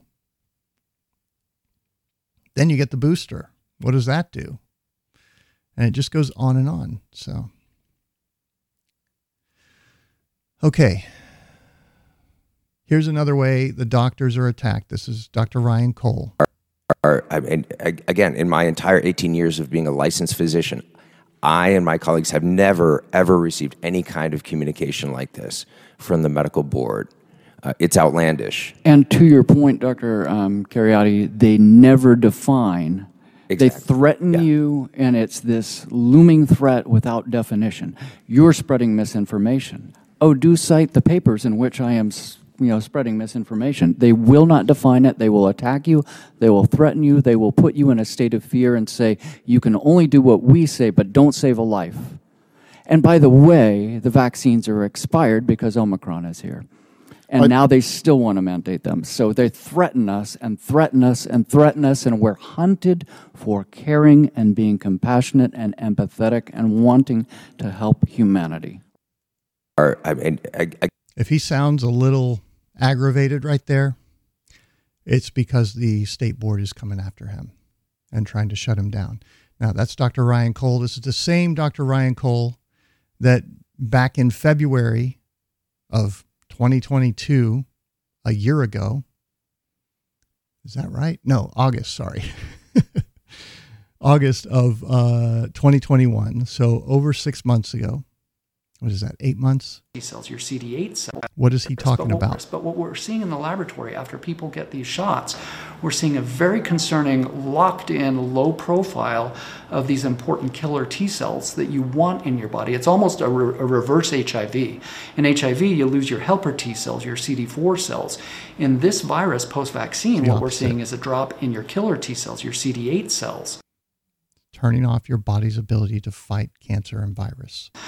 And what do CD8 cells do? They keep all other viruses in check. What am I seeing in the laboratory? I'm seeing an uptick of herpes family viruses. I'm seeing um, herpes, I'm seeing shingles, I'm seeing mono, I'm seeing a huge uptick in human papillomavirus uh, in the cervical biopsies and the cervical pap smears in women. In addition to that, there's a, a little infectious you know, bump that kids get called molluscum contagiosum. What do you need to keep that in check? You need CD8 uh, killer T cells. I am seeing a 20 times increase in individuals over the age of 50 of this little bump and rash. Um, you know, that's innocuous, but it, what it tells me is the immune status of these individuals who have gotten the shot. We're literally weakening the immune system of these individuals. Now, most concerning. And now what are we getting? Oh, these rare, fast spreading HIV. he laid it out. And now they're trying to discredit him. of course, all the, the people, there were people that attacked it. Look at all the bottles he's doing product sales. He's just like this sleazy uh, sales guy. I'm like, he's got a lab with 80 employees. He's like the head of many of the organizations that he belongs to. He's the chairperson or the, the head of the board. he he's one of the most well credentialed, intelligent people in the space with relevant empirical data. He's sharing that, and people just wouldn't accept it because they'd rather believe that everything is okay with these vaccines, and it's just not. Of all, is there's a pattern of these types of immune cells in the body that keep cancer in check. Well, since January 1, in the laboratory, I have seen a 20 times increase of endometrial cancers over what I see on an annual basis. A 20 times increase. I'm not exaggerating at all because I, I, look at my numbers year over year. I'm like, gosh, I've never seen this many uh, endometrial cancers before. I'm seeing invasive melanomas in younger patients. Normally, we catch those early and they're thin melanomas. I'm seeing thick melanomas. Fast acting cancers. Skyrocketing in the last month or two. Um, I'm already seeing the early signals. And we are modifying the immune system to a weakened state. Great study out of Germany that looked at these profiles on young individuals after the Pfizer showing this locked in and we don't know how long. Maybe the immune system you know is going to regenerate and those ratios will go back up. But who's studying it? And where are the long-term trials two months four months? How long is this profile locked in? We don't know. So but what we're seeing in the laboratory and literally saved thousands upon thousands of people. Now Speaking of the CDC again, guess what? They got caught in another giant lie. The CDC, so you have the CDC, which is making all these recommendations and the ridiculous mask policies and all the stupidness around what they're trying to hoops that they're putting up for you to jump through. The FDA is in charge of the drug approval, right? So, and they've both been collecting data. And the CDC, where you know, their data looks nothing like the whole rest of the world. They're saying 56 cases of myocarditis per million people vaccinated. The FDA, in a report that was put on their website, showed 148. That's 2.6x times the cases that were being reported by the CDC, right? And so what did they do? They deleted it all of a sudden and claimed, oh, it's obvious. They pulled the FDA documents off their website. Epoch uh, Times found out about this. They made a great video on. I did a little short video on this. I want to show you the the Epoch Times segment here. Hold on one sec.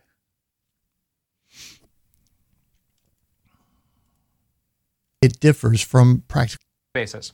And based on that data, it estimated that among males aged 18 to 25, the rate of myocarditis following two shots of Moderna's vaccine was 148 cases per million people vaccinated, which is significantly higher than other government estimates. For instance, if you look at the analysis that was conducted by the CDC, which compiled the reports of adverse vaccine reactions, the people fabricating data and lying to us. They found, when looking at males between the ages of 18 to 24, that for those who got one dose of the Moderna vaccine, there were about 10.7 cases of myocarditis per million people.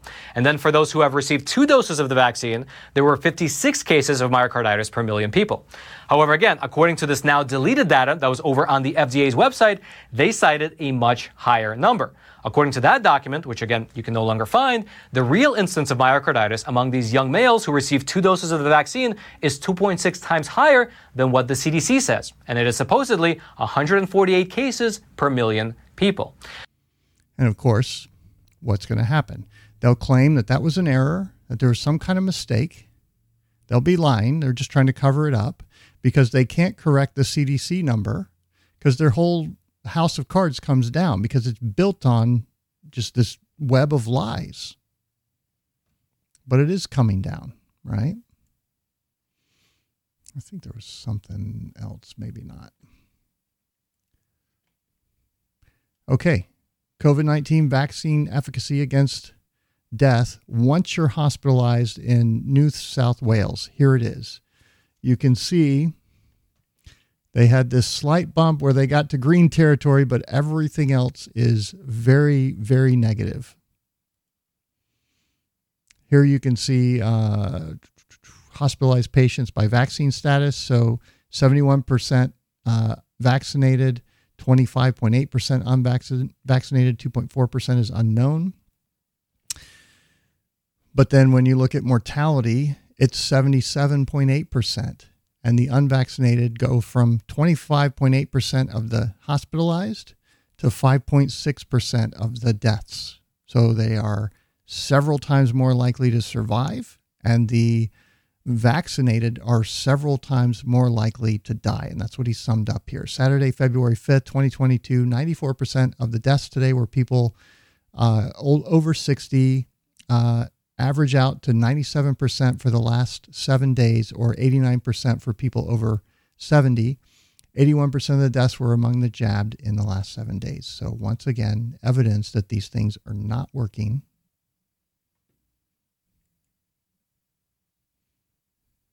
and uh, they're harming people in the process. Here's a fully vaccinated 20 year old. This is from InfoWars. Model suffers heart attack following myocarditis diagnosis, has both legs amputated. Gorgeous young girl, 20 year old from Florida. Uh, yes, she was vaccinated, confirms a GoFundMe uh, fundraiser. So she had both her shots and the booster, I believe it was she wasn't getting circulation to her legs and because of that there was not a lot of there was a lot of muscle damage bridges friend and her roommate heather valls told the media bridges gofundme describes how she arrived at tampa general hospital on sunday january 16th and suffered heart failure after being diagnosed with covid myocarditis uh, and mild pneumonia cyanotic and acidosis Obviously, she was very sick and weak. A few hours later, the ICU doctor called Wayne and said her heart had stopped and they were administering CPR. Doctor, uh, the doctor put the chaplain on the phone, and while he was on the phone with her for an hour and a half, she coded two more times. Reads the GoFundMe. Thank God they were able to revive her. She wasn't out of the woods yet. Monday morning, she was placed on a tandem heart, an extra heart pump, and additional life support. Uh, Monday, that's that's what Nurse Sarah has described, uh, and you know some of the other nurses. Monday evening, she was placed on uh, continuous dialysis because her kidneys were failing. The next day, doctors discovered her legs weren't circulating blood properly. Tuesday morning, she had to go back to the operating room and undergo a fascin- because the pressure was building in her legs and not allowing blood flow. What does that sound like? Do you remember in the last previous episode where we talked about the white shit growing in the veins of the vaccinated? Restricting blood flow? I wonder, after they took a saw and cut this poor girl's legs off, if they found that white shit in her veins. Because if so, they should be screaming setting off every alarm that they can to say stop immediately. Both her legs were surgically removed on Friday. Shocked to know she was in cardiac arrest three times and had to be brought back to life. When the moment came to let her know about losing her legs, the doctor handled it beautifully but held nothing back. Claire whispered, I want bionic legs, and smiled. And the sad truth is, she'll probably be dead in a few years, as will a lot of the vaccinated, unfortunately. Just like that little baby. Okay, so we've got some data from uh, Renz Law, Tom Tom Renz. He was at that hearing as well. Um, what he did, he's got the Defense Department medical data, and he's got three whistleblowers. One of them is that military pilot that grounded three pilots and then blew the whistle, and they um, only allow her to see healthy patients now. so she's one of them. The, all three of them have gone in, and he's apparently got video, like, you know, chain of custody type stuff to document here's how we pulled the data, here's the queries that we used, here's the downloads, here's the file, here's the checksum, all these things. And um, what does it show? Now, this is like, this is clinical data kept by the military. Uh, so this is gold standard data here. And it's showing a 279% spike in miscarriages, a 487% spike in breast cancer, a 1048% spike in the nervous system, 155% spike in birth defects, 350% spike in male infertility. I'm wondering if I have something with that from the symptoms that I had. 300 from the secondary exposure that I got to someone that was vaccinated. 369% spike in testicular cancer. Another possibility for me, thanks to uh, these psychopaths. 2,181% spike in hypertension, 664% spike in malignant neoplasms, 680% spike in multiple sclerosis. Who doesn't want MS? Lots of fun. Your body simply wastes away. 551% spike in Guillain Barre syndrome, 468% spike in pulmonary embolisms, 302% spike in tachycardia, 350 or 452% spike in migraines, 471% spike in female infertility, 437% spike in ovarian dysfunction, 269% in myocardial infra- infraction, 291% spike in Bell's palsy, uh, 467% spike in pulmonary embolism. I don't know why that's different from the one at the top. Anyway, so the gold standard data, what it shows, is absolutely horrifying. And uh, they've been sharing this because remember, we covered the last time we got some the uh, CMS data that came out of Medicare showed very similar things. And they've never responded to that. They know what's happening, folks. They know. Here's the total number of uh, nervous system disorders. You can see right there. It's been hovering under 100,000. Now it's 850, 863,000.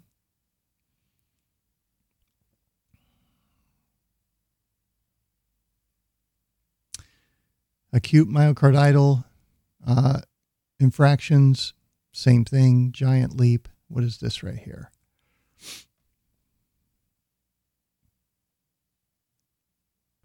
Oh, okay. So they're, oh, wow. They, oh, that's the other thing with this data. They have been manipulating it and going in and changing the records, which is like the absolute worst thing you can do once you get caught because they have the whistleblowers documenting them pulling this data. They have the source data. I've actually downloaded a copy of it. And they are now going back and fixing the data to make it look like, no, no, everything's normal here when here's the reality this giant 963% increase. And they're doing this across the board, trying to cover this up. because they are literally trying to save themselves. And that's the raw data that I've got. You can go and download this Renz Law for anybody that wants to look into all of this. Here's a letter that uh, I think Ron Johnson or one of the one of the senators sent. Honorable Lloyd J. Austin, I guess, Secretary Department of Defense is who it's going to. And they're telling him preserve the records. We've heard you're changing it you need to preserve the records and halt immediately. Uh, and he's quoting here a 2100% increase in hypertension and you know all the things that we just went through. So they've been put on notice. Who knows? They might still try and cover it up, but we'll find out. Okay. And here's what all of this, these lies and disinformation are leading to. I saw this picture here. It's a school gymnasium where they've got, this is in California, they've got a bunch of kids who uh, don't want to wear their mask. And now more of them are in the gym than they are in some of the classrooms because none of them want to wear the mask. In Canada, they've staged a walkout where they're screaming, no mask, no mask, as all the kids walk out of the school. So the kids are starting to stand up just like the truckers now, which is very encouraging. Continue to do that, uh, kids. And it's saying confirmed staff attempted to barricade the mas- maskless high schoolers in the gym by putting tables in front of the exits. A staff member also was caught turning down the thermostat to freeze them out. Here's one of the photos taken by a student, and it shows two folding tables in front of the double exit doors with emergency exit signs over those doors, which is absolutely illegal and a fire hazard, fire code violation. I'm a former volunteer firefighter. Now, it's unlikely that that's going to cause a problem in this situation. But if you've never crawled around in a dark, smoky room in a self contained breathing apparatus where you can't see this far in front of your face, you would know the danger that that poses. If this place filled with smoke and they couldn't see and didn't get out in time, there will be people pushing up against that while other people are trying to get over it. And people will die as a result of that. And this whole turning down the thermostat, it's funny. That's the same kind of tactics that the guards in the Stanford prison experiment started doing. They started messing with their environment, disrupting their peace and comfort, making them uncomfortable. This is literally the Stanford prison experiment playing out here in California why are you sending your kids there?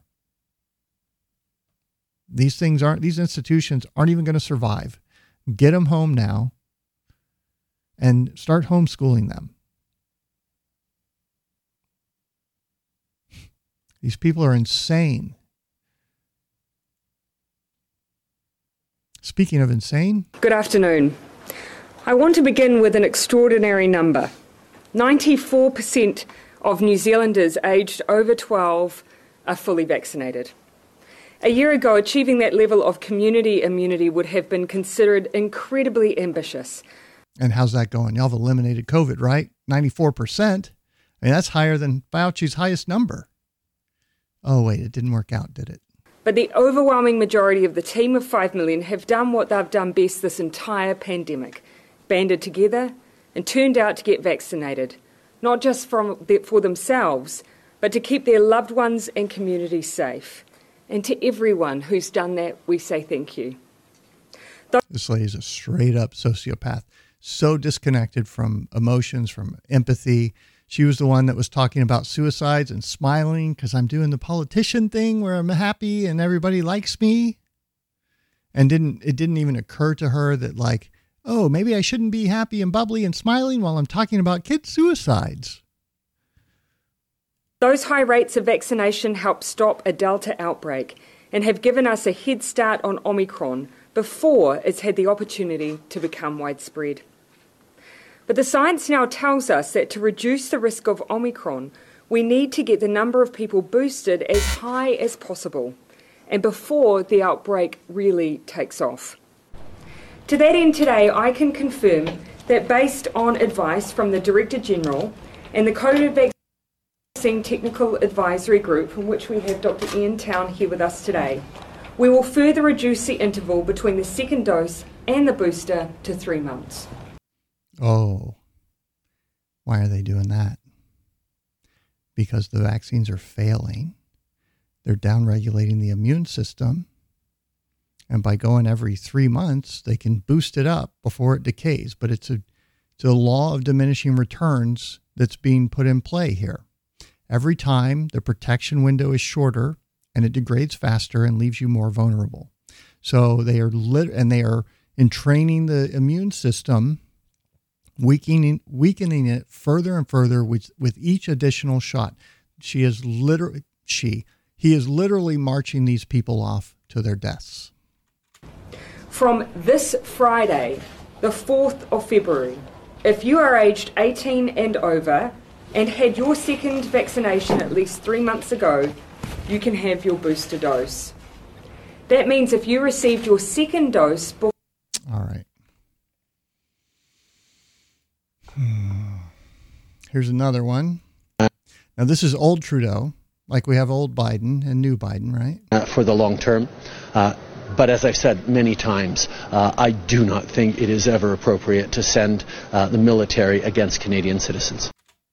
Now, that was in 2020. Of course, now he's hide out in his second home that taxpayers funded an $8.6 million renovation on because, you know, he was cheating on his wife or something and needed a place to get away from the family. I guess bring the girlfriend out too, mistress, whatever. And uh, yeah, the police have been calling in the truckers or calling in the tow truck companies, but they're not coming. They're refusing to come. They're not going to participate in this. They stand with the truckers. So, what option does he have? And this is what I've, you know, this is what I realized kind of had a, an idea, thought would happen. I suspect Trudeau may have had a change of heart on this one, or he never believed that in the first place. Cue the military in five, four, three. That's going to be their only option. If they if they if it comes to we're towing these trucks off the road, it's going to be military in the streets with their military vehicles doing the towing. Guarantee you, that's what's coming. That is such a bad move for them. So that's why they haven't done it. They're hoping, you know, they can go about it some other method, but that's what it's going to come down to if they don't cave. 100%. Get ready for it. Another little sociopath here. I think this is Dan Andrews. Very fond of him down there in Australia, I hear. But that's the nature of leadership in. We've had a few people out there recently talking about, you know, oh, we got to 93%, isn't that terrific? Yes, it is. It's absolutely terrific. Then in the next breath, they talk about the fact that we don't need mandate. Well, we got to 93% because Victorians did an amazing thing. But the government also made some very difficult decisions. To soft kill populations, to uh, traumatize children, stunt their social skills and development, push a lot of them to suicide. uh, and and made it mandatory for a whole bunch of Victorians in that 93% to go and not just protect themselves but protect everybody. So you force people to take this experimental medical procedure that's going to kill a lot of them. Uh, they're not easy decisions. In fact, they've been unpopular with some. But that's the nature of leadership in a crisis. If you try and be popular, if you're all out there playing the politics every day, then things don't go so well. The vaccinated economy works. Getting vaccinated works. And the feedback I get from people who, you know, Getting vaccinated works. How is that, Dan, when it doesn't stop infection or spread? What's the point of getting vaccinated?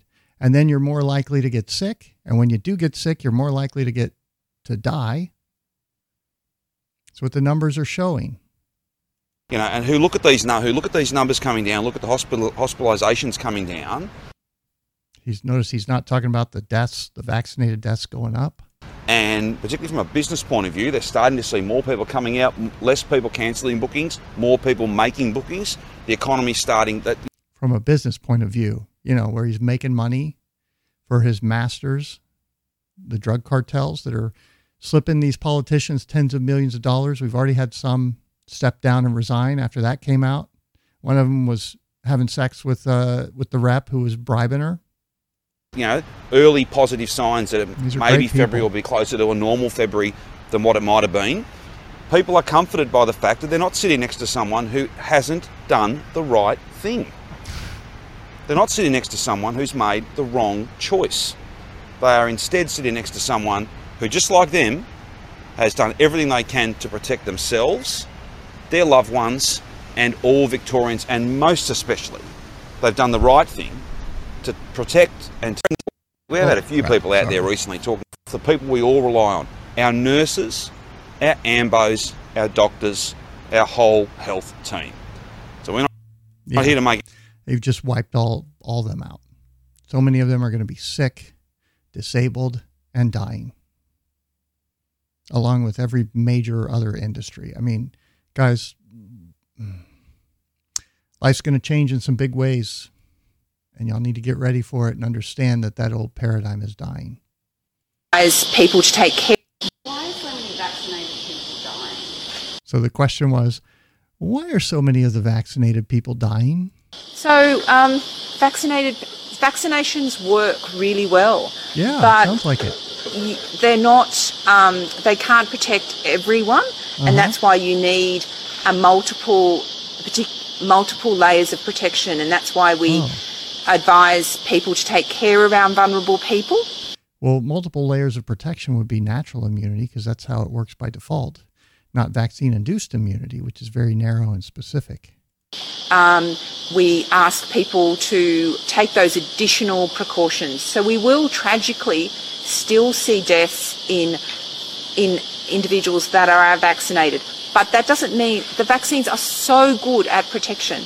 Particularly the third dose, we know that that third dose of vaccination is is critical for Omicron in increasing the level of protection. But Omicron, you know, the the weird uncle that the doctors were referring to, because it's so different from the other two. That's why the vaccines are useless against it. the vaccines we have available are, are safe and effective. That's why people are dying because the vaccines are safe and effective, right? Makes perfect sense, psycho lady. Okay, um, I did a, stu- a show on this Friday talking about what's going on with the truckers. This is critically important. This is the video of. Uh, so if you don't know what happened,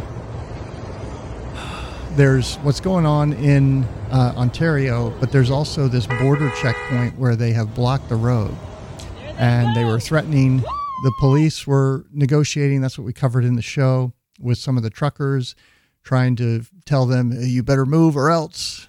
And they're like, "Well, we want to talk," and the, and they responded, "Well, we'll let them know you refused. Thanks." And then there was the these were backups that were coming to reinforce, you know, add to the numbers of the people down the road at the blockade. And the police set up a checkpoint to stop them and uh, were blocking off the road so nobody could go down there. And eventually, some of them just said, "Screw it." They moved the barricades out of the way, and they drove past the police. And there's a tractor, a farmer in his tractor, and there's another one going around the other way. They're like, "Oh, we don't need roads. We got eight wheels here." So they blew past them and went and joined them down there. And there's another farmer who owns a fuel delivery company. He sent a tanker with 10,000 liters of fuel to go top off all of these guys' tanks for them. So, like, it just it's so amazing to see people come together like this and stand up for it. And this is really the tip of the spear. So, and there are people out there in the world that have no idea this is going on, have no idea that um, GoFundMe tried to rip rip off $10 million and funnel it into Black Lives Matter and themselves instead of giving it to these guys. And, and I mean, the, the, those guys are done. Their organization is done. People are not going to use them again after this. I mean, they're going to lose a huge chunk of their business. And just like the censorship on Twitter and YouTube has created all of these alternatives like BitChute and Rumble and Twitch and so forth that I'm on now, uh, it's going to breathe fire into alternatives, which I, I think that's a good thing. So that's what's happening to the companies and the organizations. That's why those tow truck drivers are like, no, we're not touching, we're not touching this. Okay. So from Little Paws, uh, he grabbed this little radio interview. I want you to hear what was said here. Eddie, good morning. Yeah, g'day, Gareth. Uh, listen, mate, I um, I work for one of the biggest transport companies in well in Australia, and uh, we have three semi trailers working today, and we're delivering the last of our last of our supplies into IGA, and we have one delivery to Woolworths this afternoon.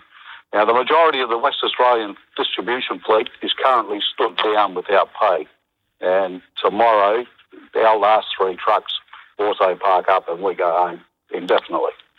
Um, most of these distribution places will run out of, will, will start running out of stock by Friday, maybe Monday. There's no contingencies from any of the companies that I'm aware of. Maybe Linfox, they've got a ship to bring stock into WA, and the state government's missing in action. TWU's another one. Haven't heard a peep out of them. So I don't know. I don't know what's going on. I've been in this game for 30 years now. Never seen it like this. Eddie, I have so many questions for you, if you wouldn't mind. Supply chains are breaking down. Being stood down, is there just literally nothing for you to do because there's just not the supplies coming over the border? There's no there's no freight coming into WA. We have one we have one road train coming in on Friday, maybe, maybe. A lot of this to, a lot of this is to do with um, restrictions of the state government due to COVID. We can't send our trucks interstate to pick up containers and bring them back here because once we cross back into WA, we have to quarantine for 14 days. Where eastern states are suffering a supply problem with drivers because of COVID. They can't work because even if they test positive with no symptoms, they can't go to work. Uh, so look, it just goes on. This is it just So, goes on Eddie, and on and on. This this idea, and this was actually floated in the rumour file yesterday, the John Hughes rumour file. The idea of trailer swaps at the border is that something that could happen? Yeah, we've done that, but you'll have to talk to Main Roads about that because some of the eastern states trailers don't uh, don't comply here. So for us to run containers to the border and swap them over would, would mean lifting a container off our, our skulls and putting them onto it. Off their chassis and onto another one. So once again, all the government regulations and rules and restrictions are creating this problem. bloke who's been trying to desperately blow the whistle on this since Tuesday last week, exactly a week ago. But it seems to me, given that 80% of our stuff that comes from the east comes on those rail lines, that there should be more trucks than ever at the border to make up the shortfall. There's there's nothing, mate. Our, our, like I said, we're we're one of the biggest fleets in Australia. If you drive past our yard, you'll see a sea of a sea of trailers and a sea of prime movers parked up. If you go to the BP, another good example, go to the BP in um, in uh, Abernethy Road there, you'll see endless prime movers just parked up because they've got nothing to do. It's it's crazy. Like I said, I've been in this 30 years. I've never seen it like this ever, and nobody's doing anything about it. What's the solution? One, you got to start easing a few of these restrictions on COVID. Get the freight moving. Get main roads into gear to maybe relax a few of their rules, and maybe we can get some freight moving across the border. But at the moment, it's just too hard for companies to deal with it, and the red the red tape, the lack of government. They've created an environment hostile to business. government support is crazy. And the other thing is, none of these drivers are getting paid. They've all got mortgages to pay and sort of stuff. A lot of them work, uh, you know, live week to week. And it's not it's not just the drivers. You got distribution centre forklift drivers, and oh, it goes on. It's it's it's a mess. I mean, nobody's nobody's lifting the finger to do anything. It's crazy at the minute. And Eddie, it's urgent. It's urgent.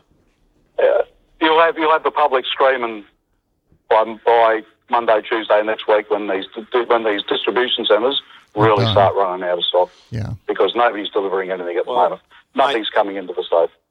Eddie, thank you for call. It's a It's going to get bad, folks. This is why I was buying cans of meat months ago and telling you guys you need to be stocking up. Okay.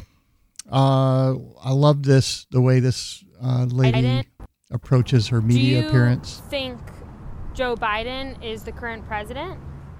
Well, he's obviously sitting in the White House. Do you think So he's the president? She's trying to get him to I'm like asking you, but I'm just agree to this you think if- conspiracy theory so they can, that can the paint her as a conspiracy theorist. Is Joe Biden the president? Do you think the election was stolen? I, I have no comment. Do you think that Joe Biden garnered 81 million votes? Sure. Yeah. Makes sense. Do you think the elections were fair? The problem is that the American people don't have all the answers because the media is part of the problem. Media is not reporting it. Media's never reported our forensic audit fairly. They're not reporting what's happening in Georgia. They're not reporting on these ballot traffickers that are being paid to drop off ballots. Media is doing a huge disservice. what she did right there is absolutely masterful. If you're ever uh, interfacing with the press, she didn't engage them on the level that they wanted to engage and then went to her talking points.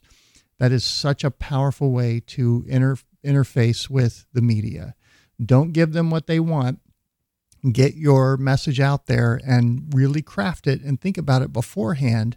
So, you know, there's a guy, Ernest Hancock, he comes out and they try and ask questions. He's like, nope, nope, nope.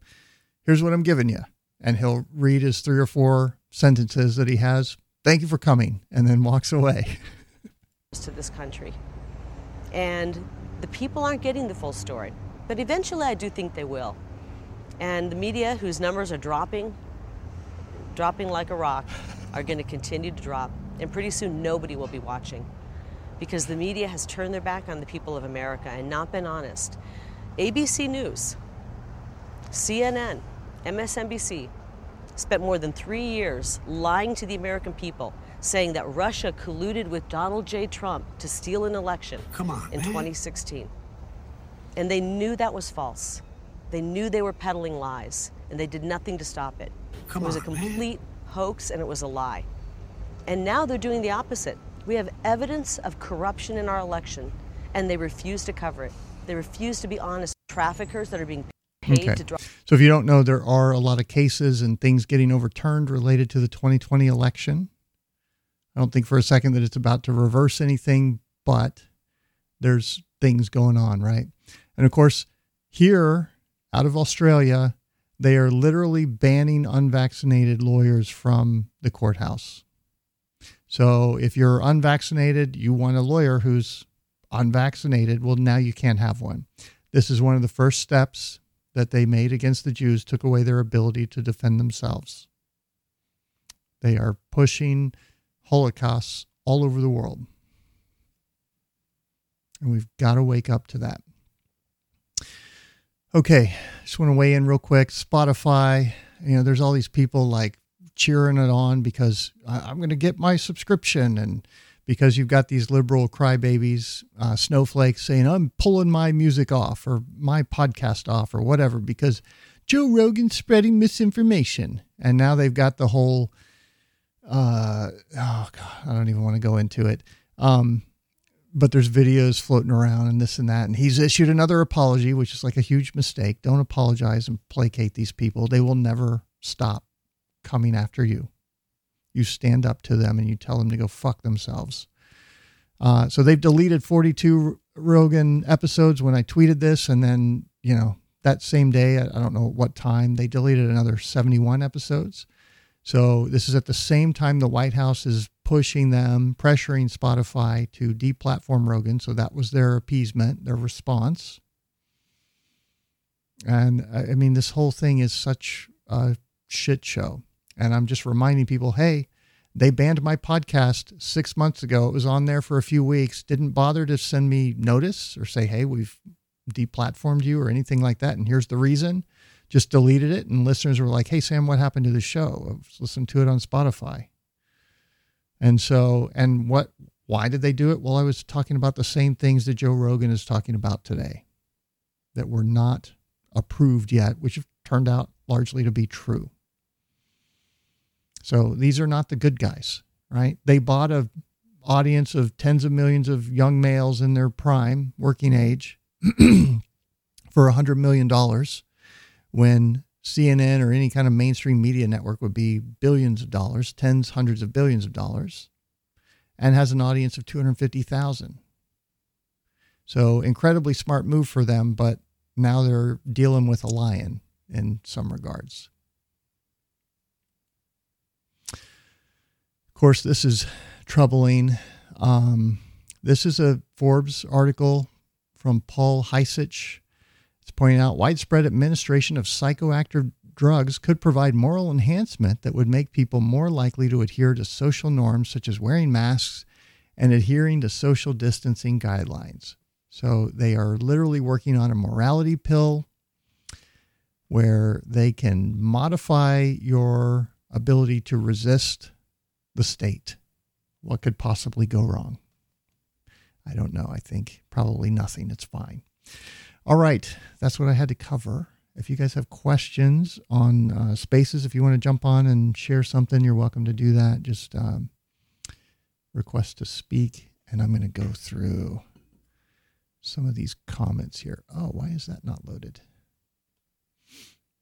Hold on, let me refresh the comments app there. That should come up. Of course, it won't have any of the things in it. Oh, no, no. Sorry, bear with me for one second here. I think I'm on the wrong display again. There we go. Okay. Let's see if there's any. Com- if you have comments for me, use an asterisk uh, at the beginning, so I'll see it. Otherwise, I'll just skip right by. I don't see much. And if you have a question, ask it now. Otherwise, we will get out of here.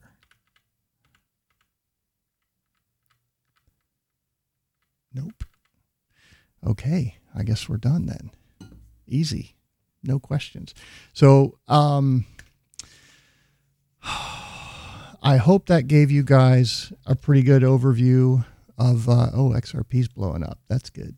How do you call in on Twitter Spaces? Find my profile to the lifeboats, and there's a Spaces chat. You got to have a mobile device to do it, and uh, you request to speak, and then you will be in. Shane, uh, you may not have time if you don't already have a a COVID account. The morality pill is that psychoactive? Is that not LSD? No, I think they're trying to engineer something that um, somehow alters the chemistry in a way that benefits them because like they've given LSD to troops and it made them not want to fight and they're like, "Oh, we needed this should be illegal." so anyway, um, okay, let me just sum up here and go back to this right here. This is incredibly dangerous and this is a giant smoking gun. The genetic code again, has that 2018 patent in the wild coronavirus as well as um, as well as the vaccine, same DNA. The odds of that are astronomical. They knew about the pseudouridine causing read through. They still left the mitochondrial DNA in the 3' UTR where it could get read and converted into a protein that might misfold and cause prion disease or might train the immune system to attack itself. All of these things are like bad. Then there's the whole immunosuppression and what it does to your CD4 and CD8 cells and shutting down and the spike protein getting into the nucleus. Oh, yeah, we didn't finish up with Homeboy. We can go back to that. Where is it? Yeah, right here.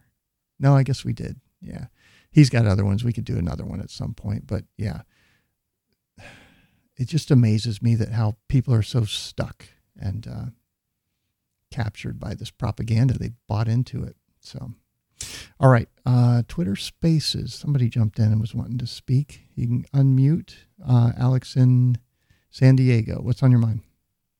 Hey Sam. Yeah, I was just wondering when uh, you or others have brought up. Um, I started noticing on YouTube HIV commercial HIV commercials yeah. medication. It made me think of that with all the suffering. Yeah, um, I haven't brought that up, but somebody else, um, it might have been you that mentioned that to me on Twitter. What we're seeing, we're just getting this onslaught of um, watching sports can cause heart attacks. There's this sleeping mm. giant where 300,000 people in the UK could have heart attacks. Shoveling snow can cause heart attacks. Uh, they're putting out story after story of any activity that you do causing heart attacks because they know what's coming. Well, I think it's like I don't think there's some grand plan. I mean, maybe there is to get all these reporters and so forth to push this narrative, but they've probably got people in their lives that have gone to these hospitals that refuse to acknowledge the vaccine injury because they don't want to be threatened with the loss of their career. And uh, so they come up with these retarded ass excuses. I mean, we had the lady that um, had the blood clot in her leg almost immediately after the vaccine, and the doctors told her, oh, well, it's probably just a clot from when you broke your leg 13 years ago that just happened to uh, dislodge and mm-hmm. cause this problem right after your vaccination. It's definitely not the vaccine.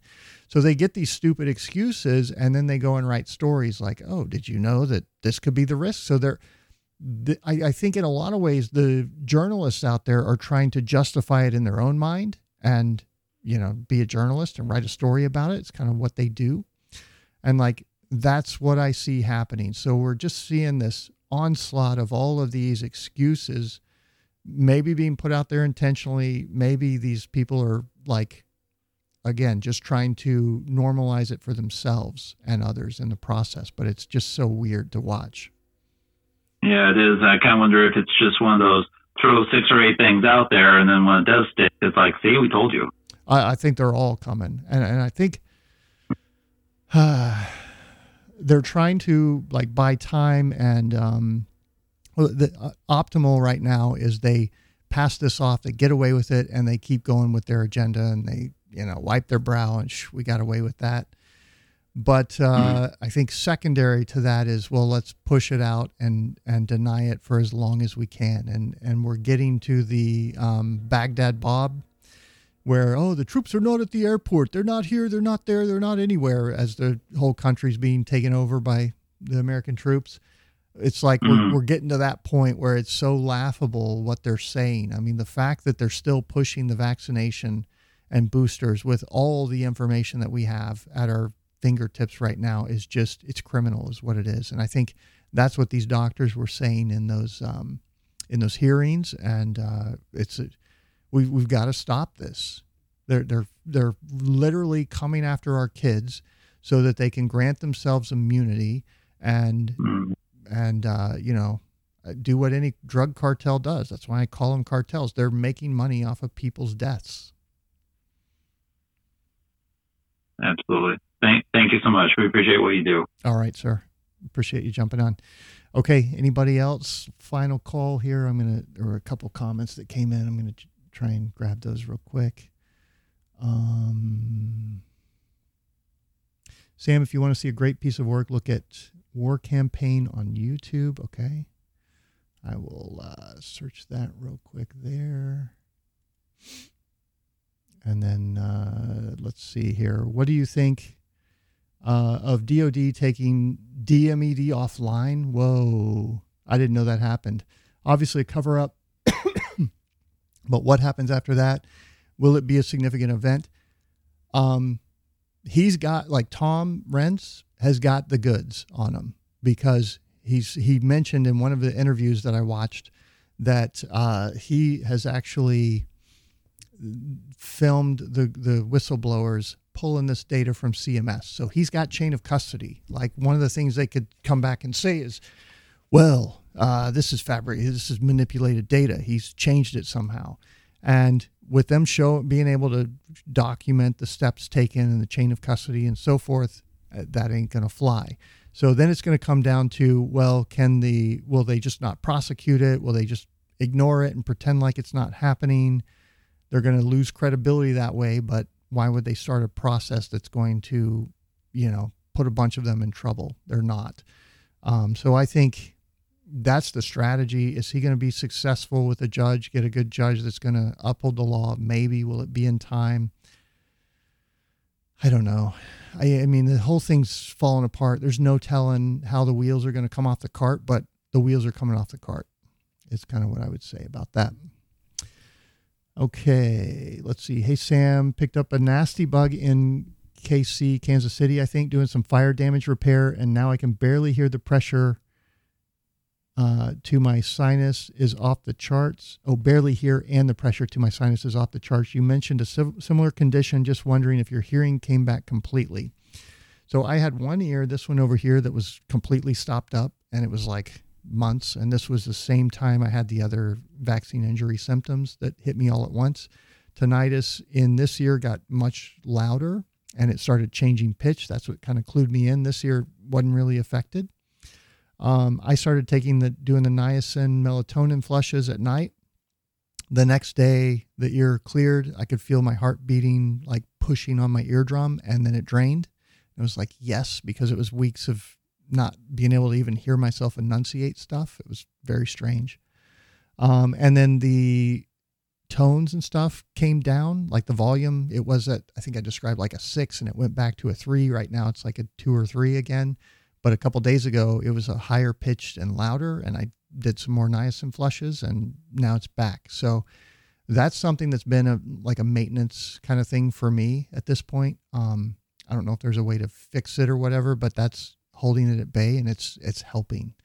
Uh, so that's what I would, I uh, that's what I did that worked for me or works for me with you know a little bit of of uh, continued effort. So.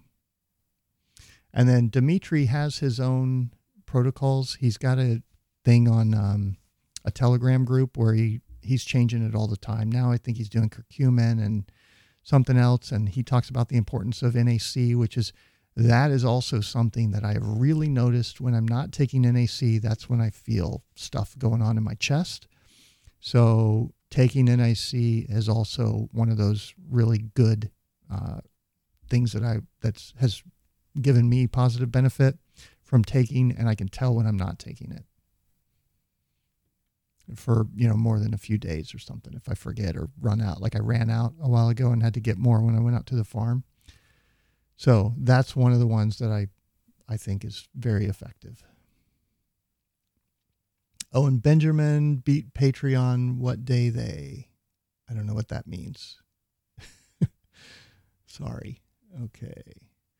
What do you think about the story circulating that you can flush out the vaccine with two to three liters of green tea in the first 24 to 30 hours? I highly doubt that. Highly, highly doubt that. So, police have seized fuel and cut off supplies to Ottawa during this podcast, starving and freezing protesters into submission as the behavior of dictators. Wow. Is that at the border checkpoint or is that that's in Ottawa, I guess? Okay.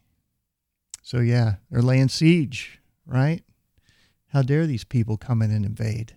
Now we're going to lay siege and freeze them out. What a benevolent group of people.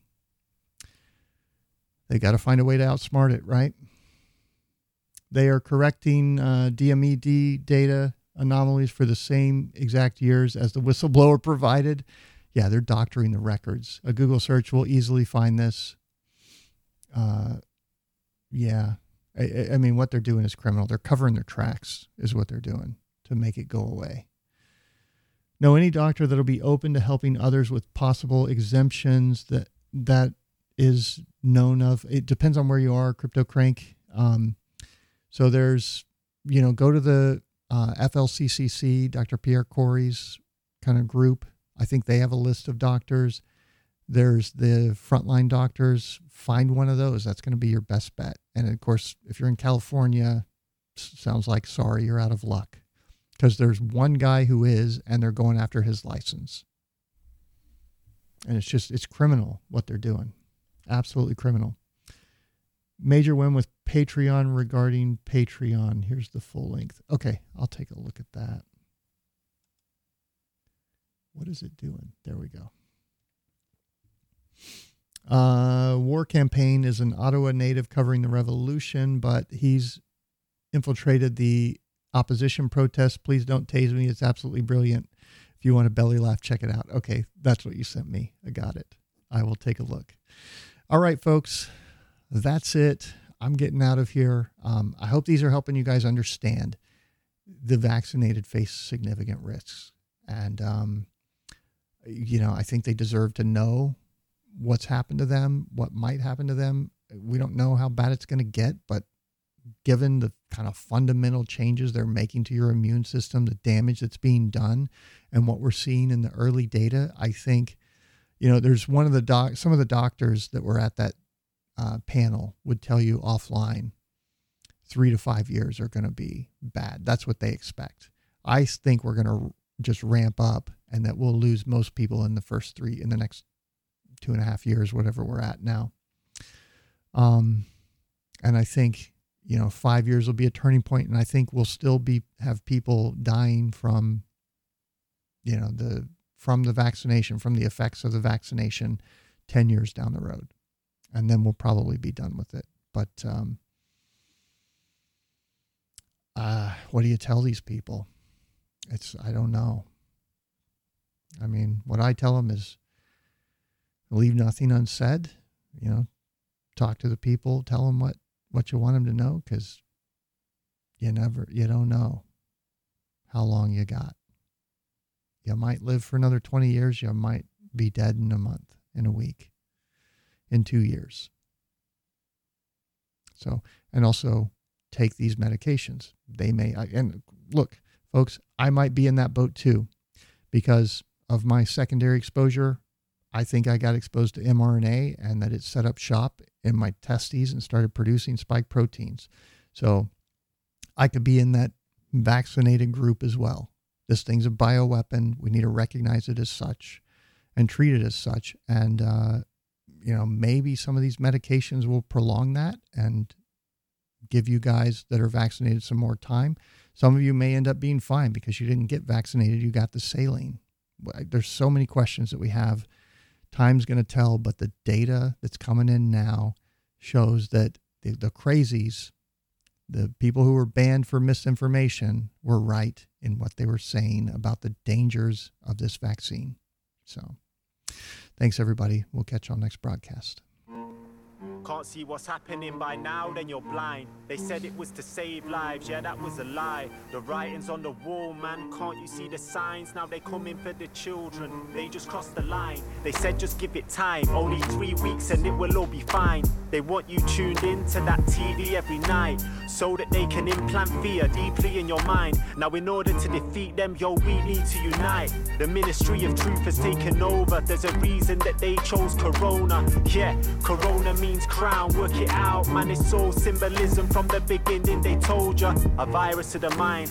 Infecting your thoughts, but enough is enough. Now we're saying no more. We see the Trojan horse at the door. This is war. We can't ignore the call. Big brother's gonna fall. Yeah, we gotta light the torch for humanity.